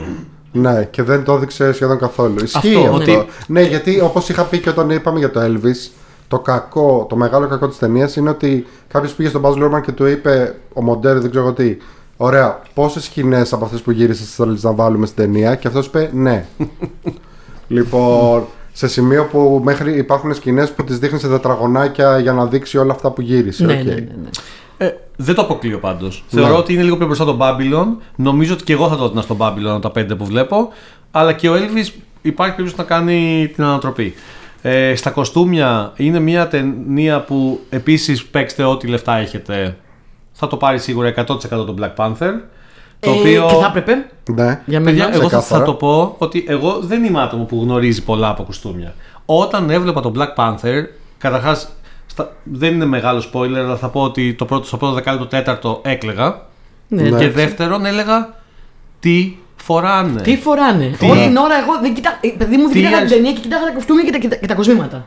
ναι. Τι φοράνε. Ήτανε τελειότητα. Ε, Εμένα μου κάνει Σε αυτό τρομερή το εντύπωση κομμάτι. ότι ε, παίζανε πολύ καλή ηθοποιοί, σε ενδιέφερε να δεις τι γίνεται στην ταινία, αλλά έλεγα τι τρομερό είναι αυτό που φοράει αυτή Ναι, η ναι, τύψα ναι, τι τώρα. φοράει. Οπότε θα το πάρει και θα είναι 100% δίκαιο. Ναι. Εγώ το έπαθα σε άλλη μία ταινία αυτό φέτος που δεν πιστεύω ότι έχει μπει πουθενά και δεν άρεσε γενικά. Αλλά μου άρεσαν πάρα πολύ τα κοστούμια κτλ. Και, και ήταν το Pale Blue Eye. Οκ. Που εκεί πέρα, ας πούμε, έπαθα πλάκα με το τι φοράγανε και τι, πόσο ωραία τα είχαν φτιάξει και όλα. Είναι το Netflix. Δεν το έχω δει. Τι δεν το είναι, έχεις ναι. δει. Δεν το έχω δει Ε, ακόμα. είναι Christian μυστήριο. Bale. Να. Ναι, δεν το έχω δει ακόμα. Ε, τα υπόλοιπα όλα ok στην κατηγορία Elvis Babylon, Everything Everywhere και Mrs. Harris Goes to Paris. Έμεινα απ' έξω το Woman King, το οποίο επίσης πολύ το θέλανε για κουστούμια γιατί θε- Επίσης, τι ωραία κοστούμια θεωρούσαν είχε. ότι ήταν πολύ. Έγινε έρευνα στην Αφρική με τι Έγινε, φυλές έγινε. για να βρούνε να είναι ok και για το γυναικείο σώμα. Εμεί καθόμαστε και κοιτούσαμε μετά κουστούμια τα original πώ ήταν και πώ τα είχαν μετατρέψει στην ταινία. Και ήταν πραγματικά έχει γίνει πολύ καλή δουλειά. Ναι, ίσως θα έπρεπε να μπει, αλλά θα κερδίσει τον Black Panther και νομίζω όλοι θα είναι χαρούμενοι. Και κατευθείαν θα πάμε στο make-up and hairstyling. Ε, είναι υποψήφια, αλλά δεν θα κερδίσουν το Black Panther, All Quiet και The Batman. Και το The Batman πολύ το θέλανε, λόγω του πιγκουίνου κυρίως. Ναι. Θεωρούσαν ότι μόνο για τον Penguin έπρεπε να κερδίσει αυτό καλό. το make-up. Αλλά η ταινία αυτή τη στιγμή είναι 50-50 μεταξύ Elvis, Elvis, ναι. και Whale. Και Whale. Το Whale είναι λόγω Το Elvis, προφανώς... νομίζω, αν δεν κάνω λάθος, έχει, υπο, έχει, ήταν υποψήφιο και για χρυσό βατόμουρο για το make-up συγκεκριμένα. Α, δεν το, δεν το ξέρω αυτό. Ε, έχουν κάνει ένα χρυσό βατόμουρο που είναι και καλά ντουέτο και είναι το ντουέτο ο Tom Hanks και το make-up του. Α, ναι, μπορεί για τον Tom Hanks. Απλά ε, το Whale ε, έχει... Μιλάμε μόνο καταρχάς για το suit και το make-up του Brendan Fraser. Δεν Απλά τρελάθηκα με το, με το make-up με- και με το shoot εγώ. Ορίστε. Μου άρεσε πάρα πολύ η ταινία, αλλά με- δεν μου άρεσε τόσο το shoot. Οκ. Είναι, είναι ένα achievement, κάποιοι το εκτιμούν. Ε, αυτή τη στιγμή, αν έπρεπε να στοιχηματίσω κάπου, θα στοιχημάτιζα στο Elvis. Ε, Απλά θα πω ότι έμειναν απ' έξω το Amsterdam και το Blonde που κάποιοι θεωρούσαν ότι θα μπορούσαν να τρυπώσουν, δεν τρυπώσανε. Και θα κάνω και μια υποσημείωση ότι μια ταινία που εγώ, αν είχα τη δυνατότητα να προτείνω να μπει στην πεντάδα και δεν μπήκε, ακόμα και κάποιος να μισεί αυτή την ταινία, θεωρώ ότι το Oscar Makeup φέτος έπρεπε να πάει στο Crimes of the Future. Ναι. Οκ. Ναι, ναι. Είχαν γίνει συγκλονιστικά πράγματα σε αυτή Ναι. την ταινία στο Ναι, make-up. ναι, ναι, ναι, ναι. Και είναι κρίμα που πάλι ταινίες horror και sci-fi δεν προτείνονται τόσο πολύ. Ναι. Ισχύει αυτό που λες. Ισχύει. Δηλαδή, ακόμα και να μην του άρεσε κάποιο την ταινία, οι ίδιοι οι make-up artists πώς δεν το προτείνανε; Ναι. Ναι. Ήταν τόσο, τόσο διαφορετικό. Τέλος Και στα πάντων. production. Όσον αφορά το μοντάζ, Το μοντάζ επίσης είναι μια ε, κατηγορία που δείχνει θεωρητικά το. Ε, συνδυάζεται πάρα πολύ το μοντάζ με τη σκηνοθεσία. Οπότε θα το πάρει και μάλλον το Everything Everywhere All at Once, αλλά υπάρχει Το ένα αξίζει. πολύ δυνατό. Εγώ θέλω να το πάρει το Everything Everywhere All at Once, όπως όλα βασικά. Οπότε δεν. Τι να πω. Κάνανε παπάδες τώρα, μιλάμε για πολυσύμπαντα και ρόλους. Υπάρχει όμως ένα πολύ μεγάλο ενδεχόμενο να το πάρει το Top Gun. Το οποίο το βλέπω, το Ναι. ακούω γιατί είναι μια ταινία πολύ πάνω στο μοντάζ και το Top Gun. Οπότε αυτά τα δύο είναι μεταξύ αυτών δύο. οκ. Ε, απλά το, τα τελευταία χρόνια υπάρχει μια πολύ, ένα μεγάλο parallel μεταξύ editing και ήχου. Ό,τι παίρνει ήχο παίρνει και μοντάζ. Ναι, ναι. Οπότε, όπως το Sound of Metal για παράδειγμα, Ναι. που ήταν outsider να το πάρει, τελικά πήρε και το μοντάζ. Ε, και επίσης ε, αυτό το σωματείο εκτιμά τις ε, ταινίες που έχουν περισσότερο κυνηγητά, αυτοκίνητα κτλ. Δηλαδή θυμάστε τη χρονιά με το Parasite που όλοι θεωρούσαν ότι θα το πάρει το Parasite το Oscar μοντάζ γιατί έδειχνε δύο παράλληλους κόσμους Ναι. και τελικά το πήρε το Ford v Ferrari. Απλά επειδή έχει αυτοκίνητα και κάνει cut μέσα έξω, μέσα έξω στο αυτοκίνητο. Οπότε δεν αποκλείω το Top Gun. Δηλαδή μπορεί να το, να το πάρει. Οκ. Και ήχου, Ε, πα- ε, εκεί είναι σίγουρο επίσης Top Gun Maverick. Top Gun Maverick πιστεύεις. Ναι. Ωραία. Και visual effects επίσης παίξτε ό,τι έχετε και δεν έχετε. Έχει πάρει πάνω από 20 βραβεία το Avatar. Εντάξει, δεν γίνεται. δηλαδή. Στα, στα εφέ, εντάξει. ε, ναι, ναι. Εντάξει. Άμα δεν το πάρει το Avatar, ποιος το πάρει; Ο άλλος έχει περάσει 20 χρόνια από τη ζωή του για να φτιάξει αυτό το σύμπαν. Ωραία. Ωραία. Ωραία τα είπαμε. Ε, Ωραία, τα είπαμε. Έχουμε και άλλο μέρος. Στο επόμενο μέρος θα, ακούσουμε, θα πούμε τα υπόλοιπα. Το πε- πε- πήγαμε, πήγε κάμποσο πάλι. Ναι, Ωραία. ναι. Μια χαρά. Ε, δεν ξέρω πώς έχει βγει αυτό το επεισόδιο, μπορεί δύο ώρες. Ε, θα τα πούμε στο επόμενο επεισόδιο. Θα κλείσω πάρα πολύ γρήγορα γιατί θα μας ακούσετε και μεθαύριο τα υπόλοιπα. Ε, ευχαριστούμε πάρα πολύ τα παιδιά αρχικά για το πρώτο μέρος και θα σας ευχαριστήσουμε και επισήμως μετά. Ε, Δημήτρης και Χρήστος. Ε, πάτε στο social media, στα social media μας βρίσκεται, μας κάνετε like, subscribe κτλ. Ευχαριστούμε Instagram, το Facebook, Paradox. ε, Google Podcast, ε, Anchor, Spotify, YouTube, ε, Discord, WordPress. Ε, ευχαριστούμε πάρα πολύ το Paradox που είναι πάλι ο χορηγός μας, ο χορηγός της καρδιάς μας. Και στο επόμενο μέρος θα δούμε τις υπόλοιπες κατηγορίες που δεν είπαμε. Ε, Θα λέμε ξανά σε λίγες μέρες. Μέχρι τότε. Μέχρι τότε. Γεια Γεια